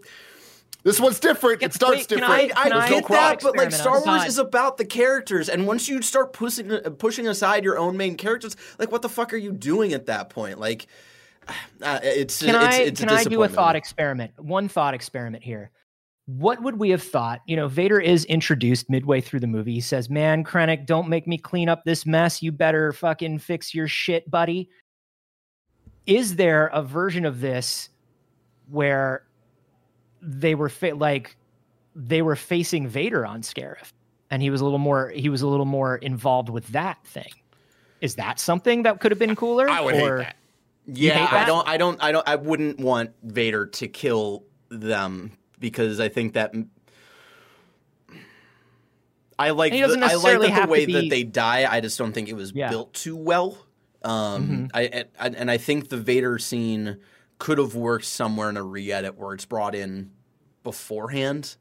I don't know. Yeah. It's, Yeah. What it's about interesting. this? What about a movie? What about a movie where it's two hours of Darth Vader telling you that he loves you and then he kisses you? In! Yeah. But no, I agree. I don't think it should have been Darth Vader on that because I think that a large portion of what the Empire does is have minions, right? Yeah. And have these like pillars of the Empire that uphold these like terrible genocidal standards for them that are normal freaking people that are not the supervillain. These are just normal people creating terror, right? And I think that that's powerful and it's important. And I think that um, seeing Vader rarely do the dirty work of those things and make those exceptions for Luke, make those exceptions for Leia, right? Like those exceptions where he gets more involved, or Uh, make it for Obi Wan, um, or a zip drive that just came from Scarif. yeah. I mean is that what zip drive is the plans to his his planet killer. So, I, That's true. That's true. but you know what I mean? Like, to, I'm gonna go kill the people that did it. No, I'm gonna go get that freaking thing because you guys are so incompetent. It went this far. Okay, he steps in at the end because they have been so they have failed on so many levels as the Empire up to this point. But I'm just gonna go kill the kids who are fighting. Nah, that's not really his thing. He only wants to kill his kids. That's true. That's true. So overall, Rogue One, everybody. Rogue One. Some people Tell me. like it. Some people don't like it. Both valid. It's So Star do you. Wars. You It- know what I mean? I mean? enjoy Star it. Wars You- through and through. yeah. Mhm. It's not. It's not up at the. I wouldn't say that it's up at my top, top, top Star Wars things. Mm. Uh, I do enjoy it. I think it's solid. I do think seeing more of these characters and learning more about them uh, would have benefited us. Uh, I would have loved to have seen if there was a three hour cut. I would love to see more characters get these sort of prequel things. I think it's, I think it's tough to get Donnie Yen. I think it's real tough to get Donnie Yen, but I'd love to see a Chirrut and Baze series. I think it's- God, I'd Uh, you know what see else I think is uh, tough? Getting Donnie Yen and not utilizing him enough. In my, uh, I, I did a whole Star Wars rewatch where I rewatched a bunch of movies, TV shows, Yeah. comic books, uh, And books. 11 of the 12 movies don't have Donnie Yen. It's it's He's severely underused. and I ranked everything just for my own personal enjoyment. And Rogue One is uh, is pretty low. It's twenty out of twenty six pieces of media of Star Wars things that I that I went through as a whole. So right below. In Solo. terms of enjoyment, I think that there's so many, some of the most rewatchable scenes in this movie. And I think as a movie overall, this is one I would rather rewatch over a lot. Of the I other have it ones. above Rise of Skywalker, so I'll give it that. Sage, Fair enough. final thoughts on Star Wars Rogue One. All Star Wars is fun. So all of my criticism throughout this is to compare it to the level that I love and appreciate Star Wars.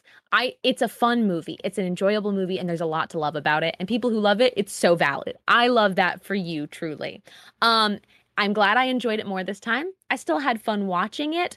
Uh just justice for characters is something that's always going to be important to me. So this movie's never going to be for me because I'll always prefer caring about these people. And I think that's what Star Wars is for me, for the rebellion, for the hope. The hope is these people. What else are we hoping for? We don't care about necessarily the planets. We probably should, but we don't. We care about the people fighting to do what's right in it. Um, so this one lands pretty low for me, but Star Wars is still cool. Fair enough. Let us know in the comments below what you think of Rogue One, where you would rank it in your overall Star Wars rankings, and anything else you want to let me know. What'd you have for lunch today? I want to see that. I want to see that in the comments on this. This Did you have a good lunch? day. Let me know. Let me know. I've been eating so many Hi-Chews. oh We my have to god! stop, You be Anthony. chewing it up. What the hell, Carboni? I'm Sage, where can I- people listen, find you? I got hit by a truck, and so people have been sending me things. And somebody sent me a five pound bag of Hi-Chews, and I've just been eating Hi-Chews. You can find me showing up at Anthony's apartment, begging him to stop eating Hi-Chews twice this week. Mhm. Um, and you can also find me everywhere on the internet at Not Sage. I stream on my channel as well as twitch.tv slash pixel circus, where Anthony and I host a show together called It's Too Early, where we do uh, gaming and pop culture news and honestly, just two besties shooting the shit. Uh, and there's a bunch of that stuff in shit. there. We do tabletop, we do D&D. It's fun. Check it out. Carboni, what about you? Yeah, I'm also there where Sage said, but in addition, I'm at A Carboni everywhere online except for on Twitch, where I'm at Anthony Carboni. Twitch, you cowards, it's mine, give it back to me. And uh, I have a science comedy podcast with Jeff Cannata called We Have Concerns, uh, where there are new episodes every Friday. So listen to that. It's good. Hell yes. Like I said earlier, next week we're going to be doing Werewolf by Night, returning to MCU in review. But until next time, may the force be with you.